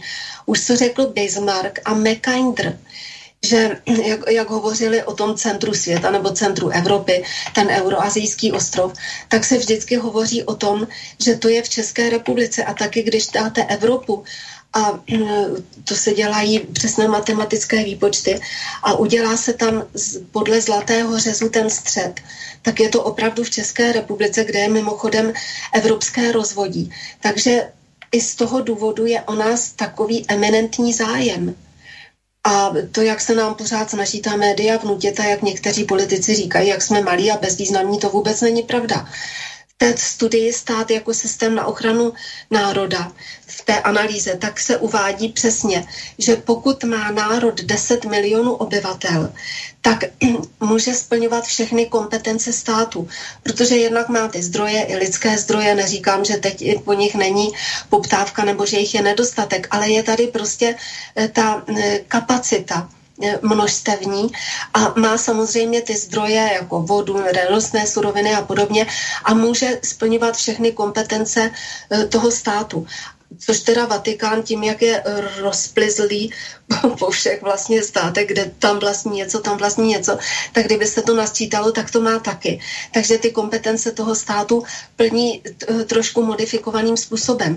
Ale právě vrátím se k tomu McKinderovi a k tomu Bismarckovi. Tím, že my jsme tím centrem a ono to hraje roli, ta geologická poloha, prostě geografická poloha, prostě hraje v té politice velkou roli. Takže podle mého názoru, proto je o nás takový skrytý zájem velký a proto se pořád o nás se snaží vytvořit ta atmosféra a my, my jsme si toho nebyli vědomi. A ještě k tomu, mm, k těm habsburským artefaktům, které se objevují v Praze konkrétně pořád je čím dál víc a víc, to zase navazuje na pana kolegu, tak tady jde fakt o to, protože ta jedna z teorií, jak se má dále vyvíjet Evropa jako celek, tak je vlastně, že vznikne, znovu bude obnovena ta rakousko-uherská monarchie, říká se uhersko-rakouská, teď, že bude. A souvisí to s tím projektem Trojmoří. A je to snaha vlastně americká, aby tady byl vybudován ten val mezi tou Evropou a Ruskem, aby my jsme, alespoň takové jsou ty snahy, těch Američanů, aby my jsme samozřejmě to Trojmoří nebo ta nově vybudovaná eh, by byla z toho součástí ta uhersko-rakouská monarchie, abychom byli eh, pod vlivem té politiky zámořské a abychom byli jakýmsi nástupním prostorem pro event, proti eventuální, ve v eventuální válce proti Rusku. A proto taky ty koncepce bezpečnostní třeba v Evropské unii, anebo i naše ministerstvo obrany takovou přijalo, tak vlastně s tím počítá, což se mi zdá neuvěřitelný, jak tohle někdo se zdravým rozumem může schválit, že my jsme tím nástupnickým prostorem tak nevím, jestli jsem neotevřela dveře do úplně jiného diskuzního tématu. Poslucháč Milan nám veľmi rýchlo napísal otázku. Pani doktorka, s tými desiatimi miliónmi obyvateľov ste to mysleli ako? Jedná sa o nejakú konšpiračnú piakinovú teóriu, pretože štáty ako napríklad Izrael alebo Slovensko, po prípade susedné Rakúsko, tak rozhodne 10 miliónov nemajú no, a potom by nemali nárok na Také mají plné kompetence. Nevím, proč se nazývá pan posluchač Pjakinovskou eh, teorii konspirační. To jsou teda, já znám fakt jiné konspirační teorie a to jsou takové, které se vydávají za ty oficiální. No a když se podíváme třeba na Slovensko, tak musím říct, že prostě nemá, nemáte plně kompetence řízení co se týče například zahraniční politiky v ruce. Mimochodem Česká republika teď taky vůbec ne. Takže není to pravda. To, co říká posluchač, že jsou to nějaké nesmysly. Když si to fakt rozeberete, jak jen říká, teda když jsme u něj, eh, těch šest priorit řízení, ale stačí si to rozebrat třeba jenom po rezortech. A teď jako kdo vám vládne?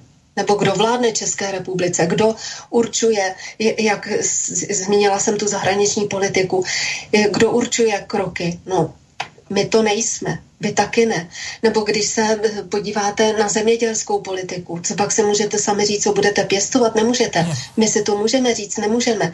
Takže když se vezme jiný úhel pohledu a nazve se to jinými slovy, tak to prostě vychází. Nemáte vy, my tedy taky ne, i když nás je 10 milionů, nemáme v rukou ve vlastních plné kompetence řízení státu, nemáme.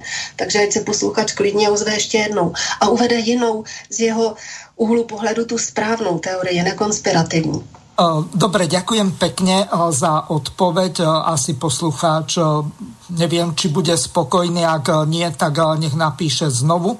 Mám tu vyjadrenie europoslanca Milana Šimečku mladšieho, lebo starý Šimečka je tiež Milana, je to jeho otec, ktorý bol komunistický funkcionár, potom bol disident, potom bol havloid a tak ďalej a nakoniec tuším niekedy začiatkom 90. rokov zomrel. Čiže jedná sa o vnuka, ktorý je poslancom v Európskom parlamente za progresívne Slovensko a pred rokom povedal toto. Pokusy Ruska o prepisovanie dejín naozaj nie sú ničím novým a je to bohužiaľ úplne bežná súčasť Putinovej propagandy. Nie len o vzťahu k paktu Ribbentrop-Molotov, ale napríklad aj roku 1968. Napriek tomu však nemôžeme ako Európska únia, ako Európsky parlament tento Putinov pokus prejsť mlčaním. Musíme znovu a jasne zopakovať historický fakt, že cynická spolupráca dvoch totalitných režimov viedla k nezmerným hrôzam, utrpeniu nielen v Polsku, ale aj v iných okupovaných štátoch. Už len z úcty k obetiam nemôžeme mlčať a musíme stáť solidárne s Polskom a inými štátmi ide o naše spoločné dejiny. Projekt európskej integrácie odpovedou, historickou odpovedou na mocenský cynizmus a utrpenie, ktorého symbolom je práve tento pakt. A ak dnes dovolíme Putinovej propagande, aby spochybnila tento kritický bod našich spoločných dejín, tak to bude začiatok konca nášho projektu. Ďakujem pekne. Takže teraz eh, pre zmenu dám eh, slovo pánovi doktorovi Hamplovi. Eh, počuli ste europoslanca za Slovenskú republiku, respektíve za tú frakciu, v ktorej je progresívne Slovensko. Sú to tzv. neomarxisti, alebo neviem, ako by som to dobre nazval, slniečkári, alebo akokoľvek. Nie je to podstatné, nemienime ich nálepkovať. Čo je dôležité, je to, že čo povedal Čiže on sa stáva na stranu Polska, tam sa jednalo o to, že do, na jednu úroveň uh, dáva uh, vinu uh, Nemecka a Sovietskeho zväzu na základe zmluvy Ribbentrop-Molotov. Čiže, pán doktor, váš komentár k tejto veci a k prepisovaniu dejín.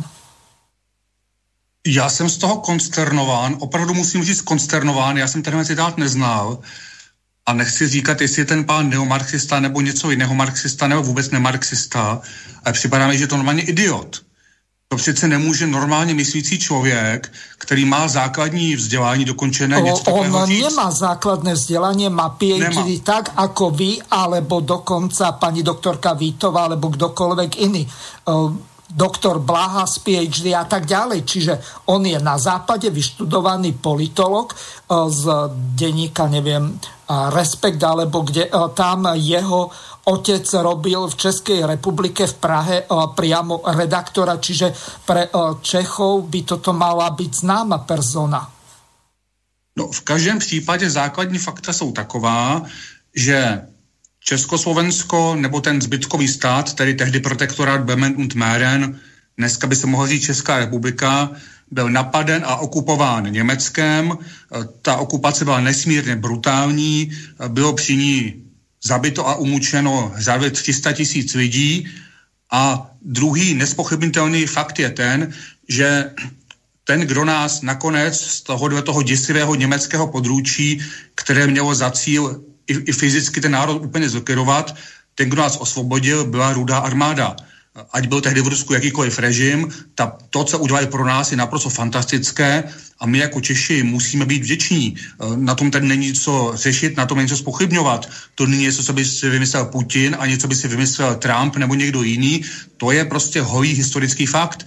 Já nechápu, jak pan Šimečke může vůbec tohleto spochybňovat.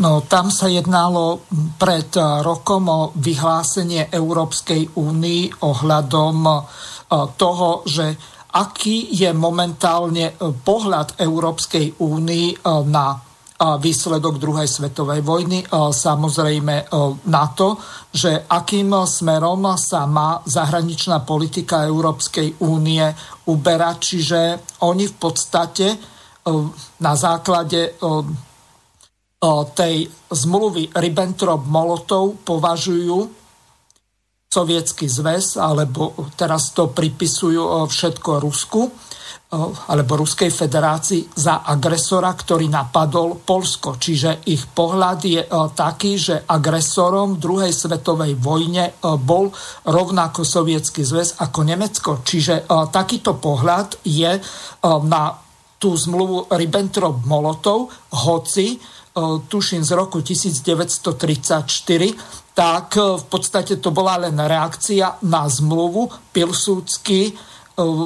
s Hitlerom, čo uzavreli e, bezprostredne potom, ako Nemecko získalo moc a tam sa v podstate jednalo o takú záležitosť. Putin sa k tomuto dosť jasne vyjadril na jednej takej konferencii, z ktorej bola aj tlačovka, kde otvorene povedal, že v týchto veciach podstate e, Polsko vytvorilo precedens a na základe toho vznikali zmluvy medzi e, Nemeckom a Francúzskom a ďalšími štátmi. Čiže tá zmluva medzi Pilsudským a Hitlerom tak v podstate naštartovala ten proces a Poliaci by s prepáčením mali prvý držať hubu, lebo oni s týmto začali.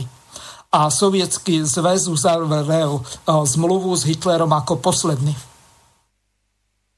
Jestli k tomu můžu, ano. Eh, já myslím, že tady je více věcí. Já se nechci plést a nechci mít názor na rusko-polské vztahy nebo sovětsko-polské vztahy, protože vnímám, že to je záležitost, která se táhne řadu staletí a je velice traumatizující a my zvenku to možná ani nedokážeme úplně pochopit, ty všechny jejich city, které v tom mají. Ale e, jsou tady zcela dva aspekty. První je ten, já jsem už o tom psal tehdy, když došlo k tomu hanebnému hlasování v Europarlamentě, jak je vůbec možné, že o nějakých dějných věcech hlasuje parlament.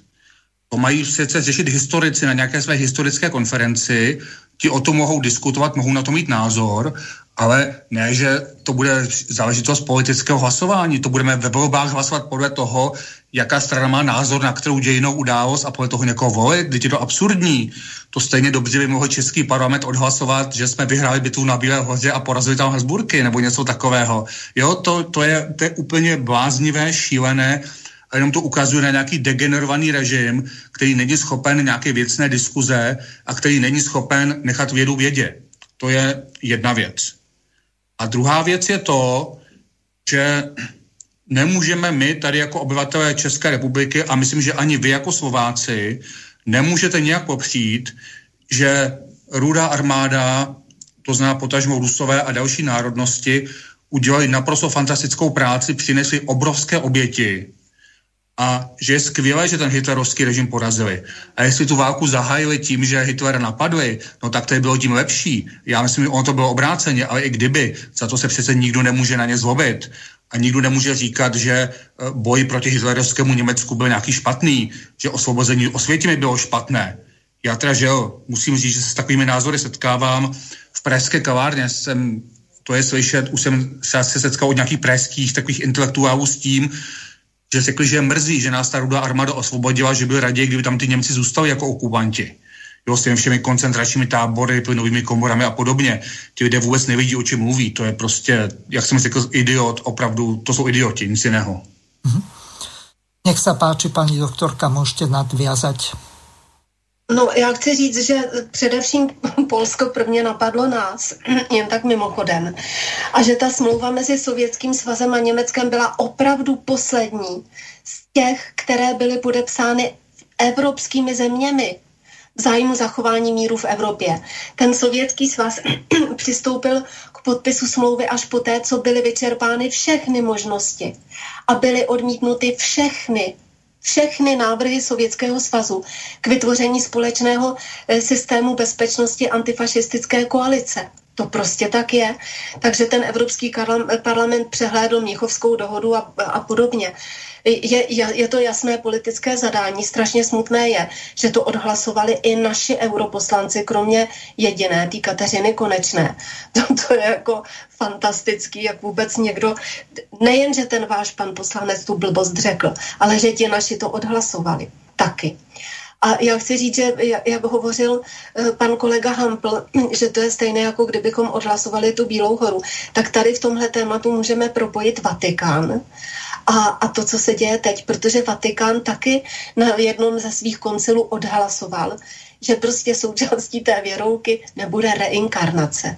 To je přece taky divný, jestliže tohle to praktikuje e, katolická církev, že jako jeden den to platí a druhý den už to neplatí. Takže to jsou přesně a jak říkal ten pan kolega, tak opět se odvolám na biblický projekt. To jsou přesně praktiky toho biblického projektu, to, co se děje ve Vatikánu a to, co se děje v Evropské unii. Ty metody jsou vlastně stejné. A ještě co se týče té Evropské unie, tak já bych tady ráda řekla, že lidi si myslí, že to je spolek států, že ty jednotlivé smlouvy Lisabon, Maastricht a od začátku, že to definují tak, to evropské společenství, že to je spolek státu, ale to je velký omyl. Protože ve všech těch smlouvách už od začátku je smluvně nadřazena těm státům a taky smluvně zaručena dominance nad těmi národními státy, nadnárodních finančních a hospodářských kartelů a korporací. A v tom je podstata Evropské unie. Proto nikdy nemůže ta Evropská unie se reformovat, protože už takhle z podstaty vznikla. Takže kdyby se třeba zrušila Lisabonská smlouva, stejně to tam bude. Kdyby se zrušil Maastricht, stejně to tam bude. To je podstata té Evropské unie. Když se podíváte, jak se tam rozhoduje a e, o, jak je ten systém, jak jde dál a dál, tak ten Evropský parlament je ta poslední instance ta poslední a jenom pro parádu, ale opravdu fakticky tam v ruce mají to rozhodování a veškerý směr ubírání se, tedy i tuto rezoluci, ty nadnárodní korporace. To nemá se státy vůbec nic společného. To je jenom taková ta hra pro lidi. A nás se to opravdu eh, týká ta změna té historie. A já bych tady e, zmínila, na to taky byly demonstrace už v roce 2018, kdy ta německá kancléřka řekla, já nevím, jak to přesně eh, řekla, ale že vlastně eh, že, že ten odsun, že se vůbec o, o tom nemá mluvit. Že to, že to byla velká chyba, ten odsun Němců. Já se pokusím možná ještě... Že to neospravedlnitelné, ano. Jo, že to je neospravedlitelné, no prostě tak. A od té doby to byly naše, náš minister zahraničí, náš prezident, náš premiér, nikdo proti tomu neřekl ani popel. A opravdu i v té zahraniční politice a v politice vůbec znamená mlčení je souhlas. A jestliže my se vůči tomuto nevyslovili, ne, nebránili jsme se tomu výroku, tak to byly otevřené dveře k dalším a dalším požadavkům. A ve finále to vlastně vyvrcholilo, když se to netýká jenom nás, tím příšerným usnesením toho Evropského parlamentu, kdy oni tímto mají argument, že podívejte se, všechny státy v té Evropské unii s tím souhlasí. A pak samozřejmě, a teď se zase dostáváme, jestli jsme suverénní nebo nejsme suverénní stát a jestli máme nebo nemáme plné státní kompetence. Nemáme. Protože to, co se stalo v té Evropské unii, v tom Evropském parlamentu, tak to se teď bude vyučovat ve školách. Tahle historie, ne ta pravdivá, eh, kterou ještě známe my, ale ty lidi nebo ty, ti studenti asi od letošního roku už ji znát nebudou. Takže nemáme ve vlastních rukou ani to vzdělávání, kromě těch ostatních oblastí, které jsem už zmínila. Mm-hmm. Předávám slovo. No, máme tu jednu otázku od eh, poslucháča Mariana, je pomerne dlhá, tak eh, prečítam aspoň tú podstatnú časť. Ak je to tak, že Habsburgovci skončili ako porazená mocnosť v prvej svetovej vojne aj so šľachtou, ktorá zaviedla Európu do vyvražďovania desiatok miliónov Európanov, e, ktoré pokračovalo v druhej svetovej vojne, znovu so svojimi štruktúrami má získať vplyv a majetok spolu s cirkvou, ktorá im dávala autoritu a podporu kráľov ako politických vládcov od Boha nad e, územím.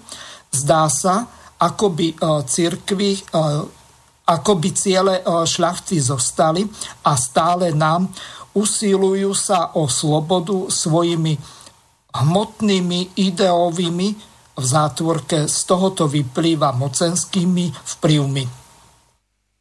Postupujú spolu s cirkvou a vládami v Európskej únii jednotne – nie je to priamo nejaký skrytý duchovný vplyv v zátvorke, priamo duchovných neviditeľných síl, ktorými sa mocenský prejav alebo snaha cieľavedomých ľudských bytostí a jednotlivcov alebo spoločenstiev? Pýta sa poslucháč Marian. Neviem, či ste pochopili pointu otázky, ale ak eh, tak eh, sa to pokusím nejako doplniť. Eh, chcete niekto odpovedať? Já s dovolením začnu. Myslím, že Vladimíra pak tak asi bude chtít tomu něco říct. Já jenom ještě se vrátím k tomu s dovolením, co říkal předtím Vladimíra. Tady je věc, ve které se asi neschodneme. Já pokládám křesťanství za naprosto významnou a nesmírně pozitivní součást našich dějin hlubokou součást naší kulturní identity a vnímám to i tak, že i katolická církev, která měla s českým národem takový traumatizující vztah, měl, v některých obdobích hrála velmi pozitivní roli, v jiných obdobích zase negativní roli. Nedá se to nějak tak jako jednoznačně hodnotit, ale rozhodně jsme dědici křesťanské civilizace a vnímám to jako něco hodně důležitého pro naši identitu. Uh, aby, aby tak jako, protože já jsem mluvil kriticky o těch restitucích, aby to nevyznělo, takže odmítám celé křesťanství. To rozhodně ne, uh, nejsem ani protikatolický. Uh, a, ale k tomu, co tady zaznělo. Já mám za to, že české země jsou teď v té situaci, že v podstatě každý, kdo má na něco chuť, utrhnout nějaký kus majetku, někdy něco ukrást, tak může přijít a utrhnout si to. Ty země jsou absolutně bezbrané. České elity odmítají ty země bránit, české soudy odmítají ty země bránit a pokud náhodou český soud rozhodne správně, tak stejně se to přesune někam do ciziny a tam se to rozhodne všelijak jinak. Eh, a to samozřejmě přitahuje supy. A přitahuje to supy ze všech stran, takže tady z jedné strany tu jsou ty suditáci, kteří určitě budou chtít eh, nějaká obrovská očkodnění a peníze. Jsou tady další a další šlechtické rody, je tady katolická církev, ale uvedu třeba ještě jiný příklad, který, myslím, hodně ilustruje tu atmosféru. A sice teď nedávno eh, v Čechách byl takový velice pohoršující případ eh, rodu Valderode, což byl takový rod, který spolupracoval s nacisty a byla provedena teď nedávno restituce a byl, vydá, a byl vydán nebo bylo rozhodnuto o vydání majetku v hodnotě více než 3 miliardy korun. Já nevím, kolik to v eurech, ale je to prostě obrovský majetek. A ono to dokonce v tom případě ani nebylo tak, že by si to prosadil ten rod, tam došlo k tomu, že nějaká mladá česká advokátka se vdala za nějakého už téměř 90-letého toho starého šlechtice z toho rodu, tím pádem jako jeho manželka na sebe převzala to dědictví a tahle ta česká advokátka potom různými metodami dosáhla toho, že jí byl vydán, eh, byl vydán ten majetek. To znamená je na tom vidět, že opravdu každý, kdo je dost šikovný a dost bezkrupulózní, každý sub, který se kde najde, na tu zemi se slétá, těší se, co z ní ještě ukrást, co z ní ještě utrhnout. A bojím se, že v nejbližších letech to nebude lepší. Mm-hmm. Ten poslucháč sa pýtal, že či sa nejedná o nejaké temné, neviditeľné duchovné sily, ktoré prejavujú takýmto spôsobom mocenský vplyv. Nechceme tu nejakú špiritistiku rozvádzať, hoci naprosto jasné je, že odkiaľ vietor fúka, to znamená nejaká reštaurácia církvy a habsburských rodov, ktoré sa snažia znovu získať tie majetky, ktoré v podstate po dvoch prehratých vojnách strátili. Čiže k tomuto zrejme smerovala tá otázka toho nášho poslucháča Mariana. Ale jestli, že tomu můžu, já jako sociolog nedokážu mluvit o tom, jestli existuje nějaká tajná skupina, o tom já nic nevím. Ale zcela jistě vím, že po celé dějiny platí, že pokud nějaká země ukáže, že je bezbraná, no tak pochopitelně se najdou další a další, kteří vznáší nároky, najdou se další a další supové, kteří přichází a chtějí to ještě a ono. A, a nikdy to neskončí, protože pokaždé, když někomu vyhovíte, tak tím znovu ukážete, že jste bezbraný a přijdou další a další. To je teď naše situace. On zřejmě myslel nějaký štát, štát, nějaký deep state alebo uh, nějaké nechcem to nazvať rovno lože a tak ďalej. Čiže nie v oblasti eh, špiritizmu, to znamená takých duchovných síl. Ak sa milím, tak eh, ma môže eh, poslucháč opraviť po prípade zavolať na telefónne číslo plus 421 910 473 440 prípadne môže využiť aj Viber alebo WhatsApp a tak ďalej. Čiže všetko funguje. Nech sa páči, môžete pokračovať. Můžu já? Ano. Můžu k tomu něco říct třeba, to, to objasním, to, to třeba se strefím do toho posluchače. Já bych chtěla říct, že to za první temné je a za druhé je to ale viditelné. Je to takový ten termín globální, je to jádro v podstatě globální moci. Ten termín globální prediktor, ten vznikl na univerzitě v Petrohradě, na matematické univerzitě, kdy oni simulovali procesy matematické do vývoje společnosti a tam pracovali s termínem prediktor a korektor. To znamená, že predikujete, předpovíte něco, třeba co se stane za pět let, pak si tu situaci zrevidujete a podle toho, co se skutečně stalo, tak tu původní prognózu uděláte korekci a zase jdete dalších pět nebo deset let. Takže je to metoda prediktor-korektor, prediktor-korektor a zažilo se takový ten terminus technicus globální eh, prediktor.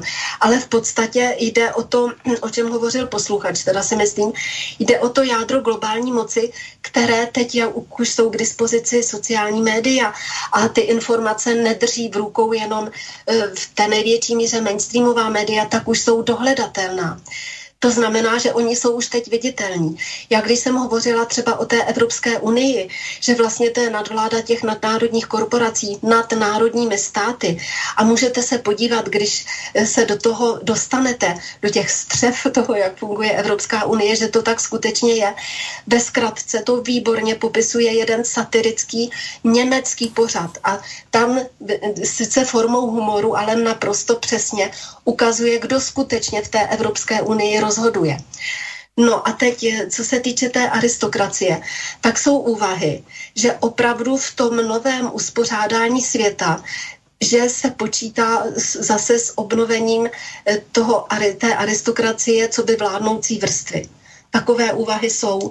A e, ještě bych navázala na pana kolegu Hampla, který říkal o to, to naprosto souhlasím, že my jsme teď otevřeni tomu, ať si každý urve, co chce a my ničemu nebráníme. A tady bych připomněla, nebo vzpomněla spíš, my jsme byli nedávno, nebo já jsem byla na semináři v poslanecké sněmovně, který se týkal naší justice. E, organizovala to e, paní Alena Vytázková a tam byla spousta právníků a lidí, kteří poukázali a na jednotlivých příkladech dokázali, jak vlastně ta justice, tedy ani soudy, ani policie, ani státní zastupitelství vůbec nepracuje ve prospěch naší země, ale naopak. A teď jde o to, takový konkrétní příklad, proč tak může činit. Tak tam byl uveden, kdo vlastně vzdělává ty státní zastupitele. Je to americká firma nebo firma, nějaká společnost Cely. Mají, mají centrum na Grébovce. Je to zámeček opravený za stovky milionů korun, který je, myslím, za korunu. Asi na 20 nebo na 50 let, teď, teď už nevím. Téhle soukromé americké firmě dal kdysi Václav Havel do užívání. A tam jsou eh, vzděláváni všichni ti, kdo by se měli starat, my říkáme státní zastupitelé, ve světě to je generální eh, prokuratura. Ano což je stejné jako GP, globální prediktor, generální prokuratura. A právě také se říká, že ten, to jádro té globální moci, já tedy použiji také ten termín globální prediktor, protože už je to zažité, tak právě je to takové lehké poznávací znamení ve všech státech, ale u nás úplně extrémně, protože tady jsou pěstováni ty státní zástupci tímto stylem, jak na běžícím pásu, tak právě působí v těch státech, jako ten deep state nebo ta skrytá ruka, to znamená, že vlastně je nevolíte, ale vychovává vám je někdo jiný. Ten, eh, tu generální prokuraturu, tudíž, že globální prediktor jako skrze globální prokuraturu u nás státní zastupitelství působí na zákonnost a vůbec na atmosféru a na to, co se děje v té jednotlivé zemi. To máte samý s novinářema každý novinář, já jsem byla na jednom eh, mezinárodním to byla mezinárodní konference, pořádali Švédové, ale už je to třeba 20 let. A oni říkali, bylo to tady v Praze, a e, oni tam zcela jasně řekli, že například CIA má e, takovouhle strategii, že ve vedení každého sdělovacího prostředku veřejnoprávního, soukromého nebo státního, mainstreamového, jsou dva agenti de facto CIA. A my jsme málem spadli ze židlí, když to tam řekli.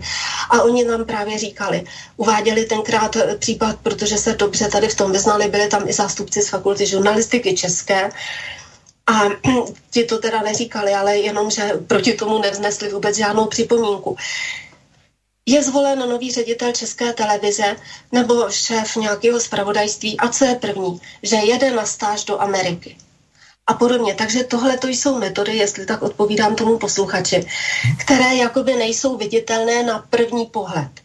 ale vzhledem k tomu, že ty informace nejsou tajné, tak lze je dohledat.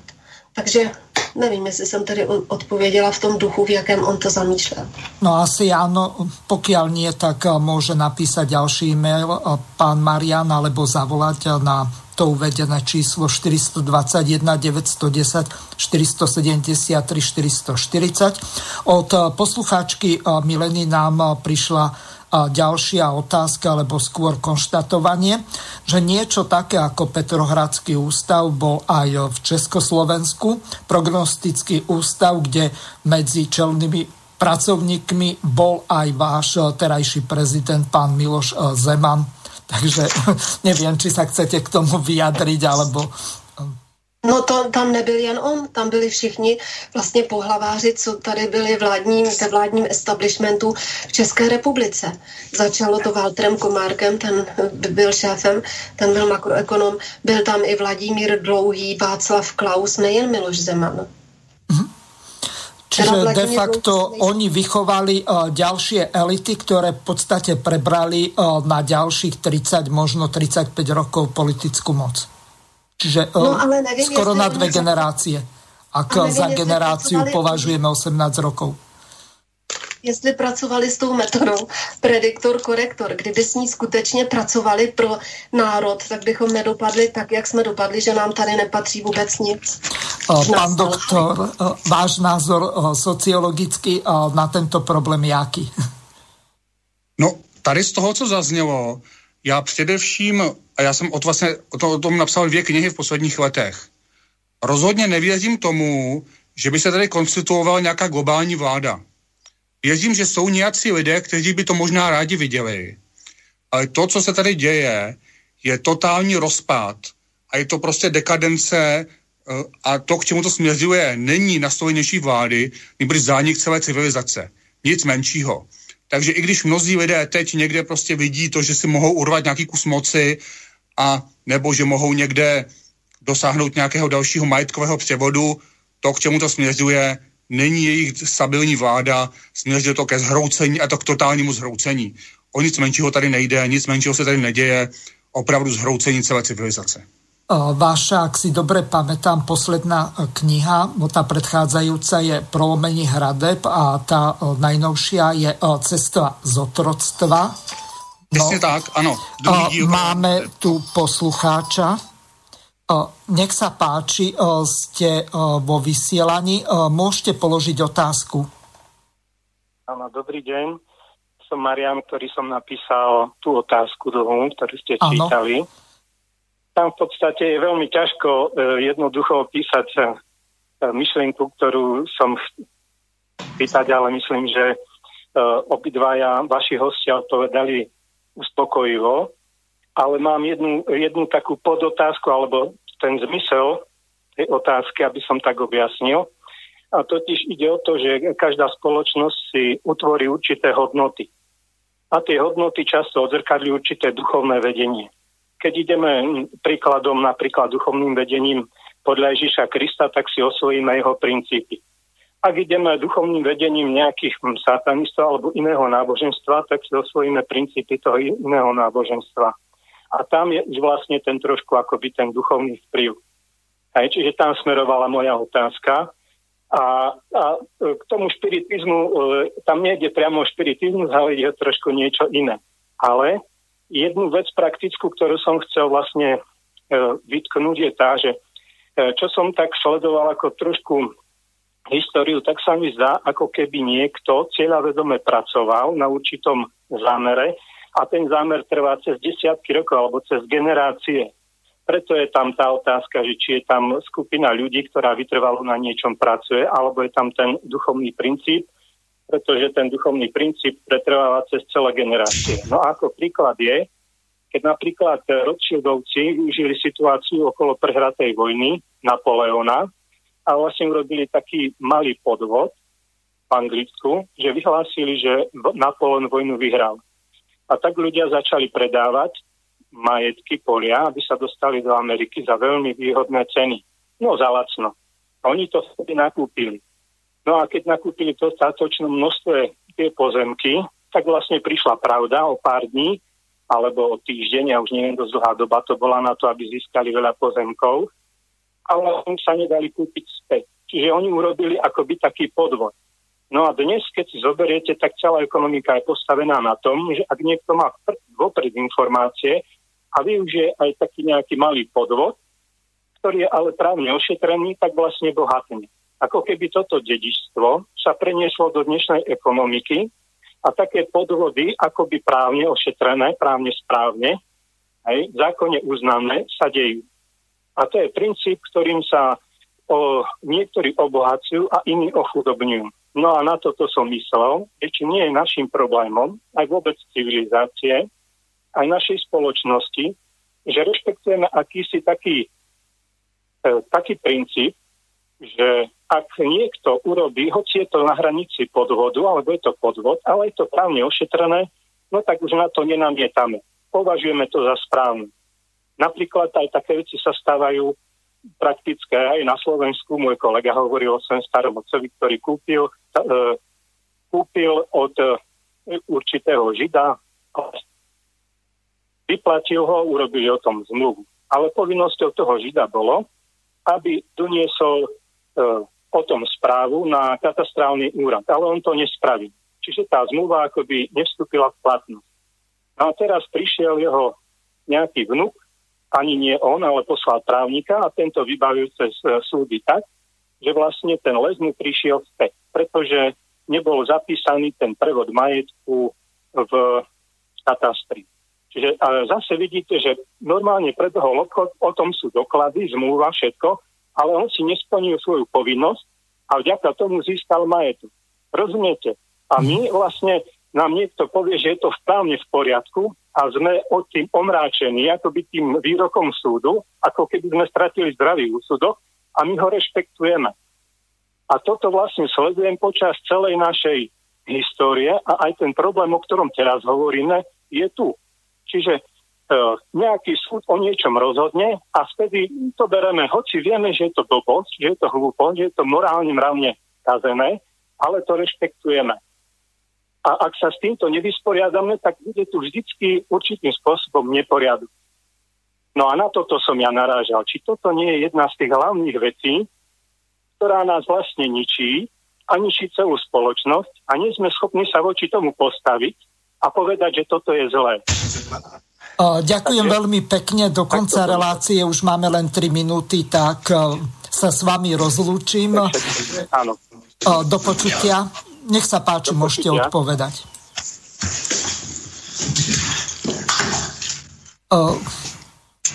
A kdo Pani doktorka, skúste vy. No, já chci říct, Lebo ste hluční trochu. No, funguje v pohodě.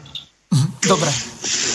Že, že vlastně, já, já to vidím tak, že je nějaká pravda, kterou zná pouze určitá skupina lidí.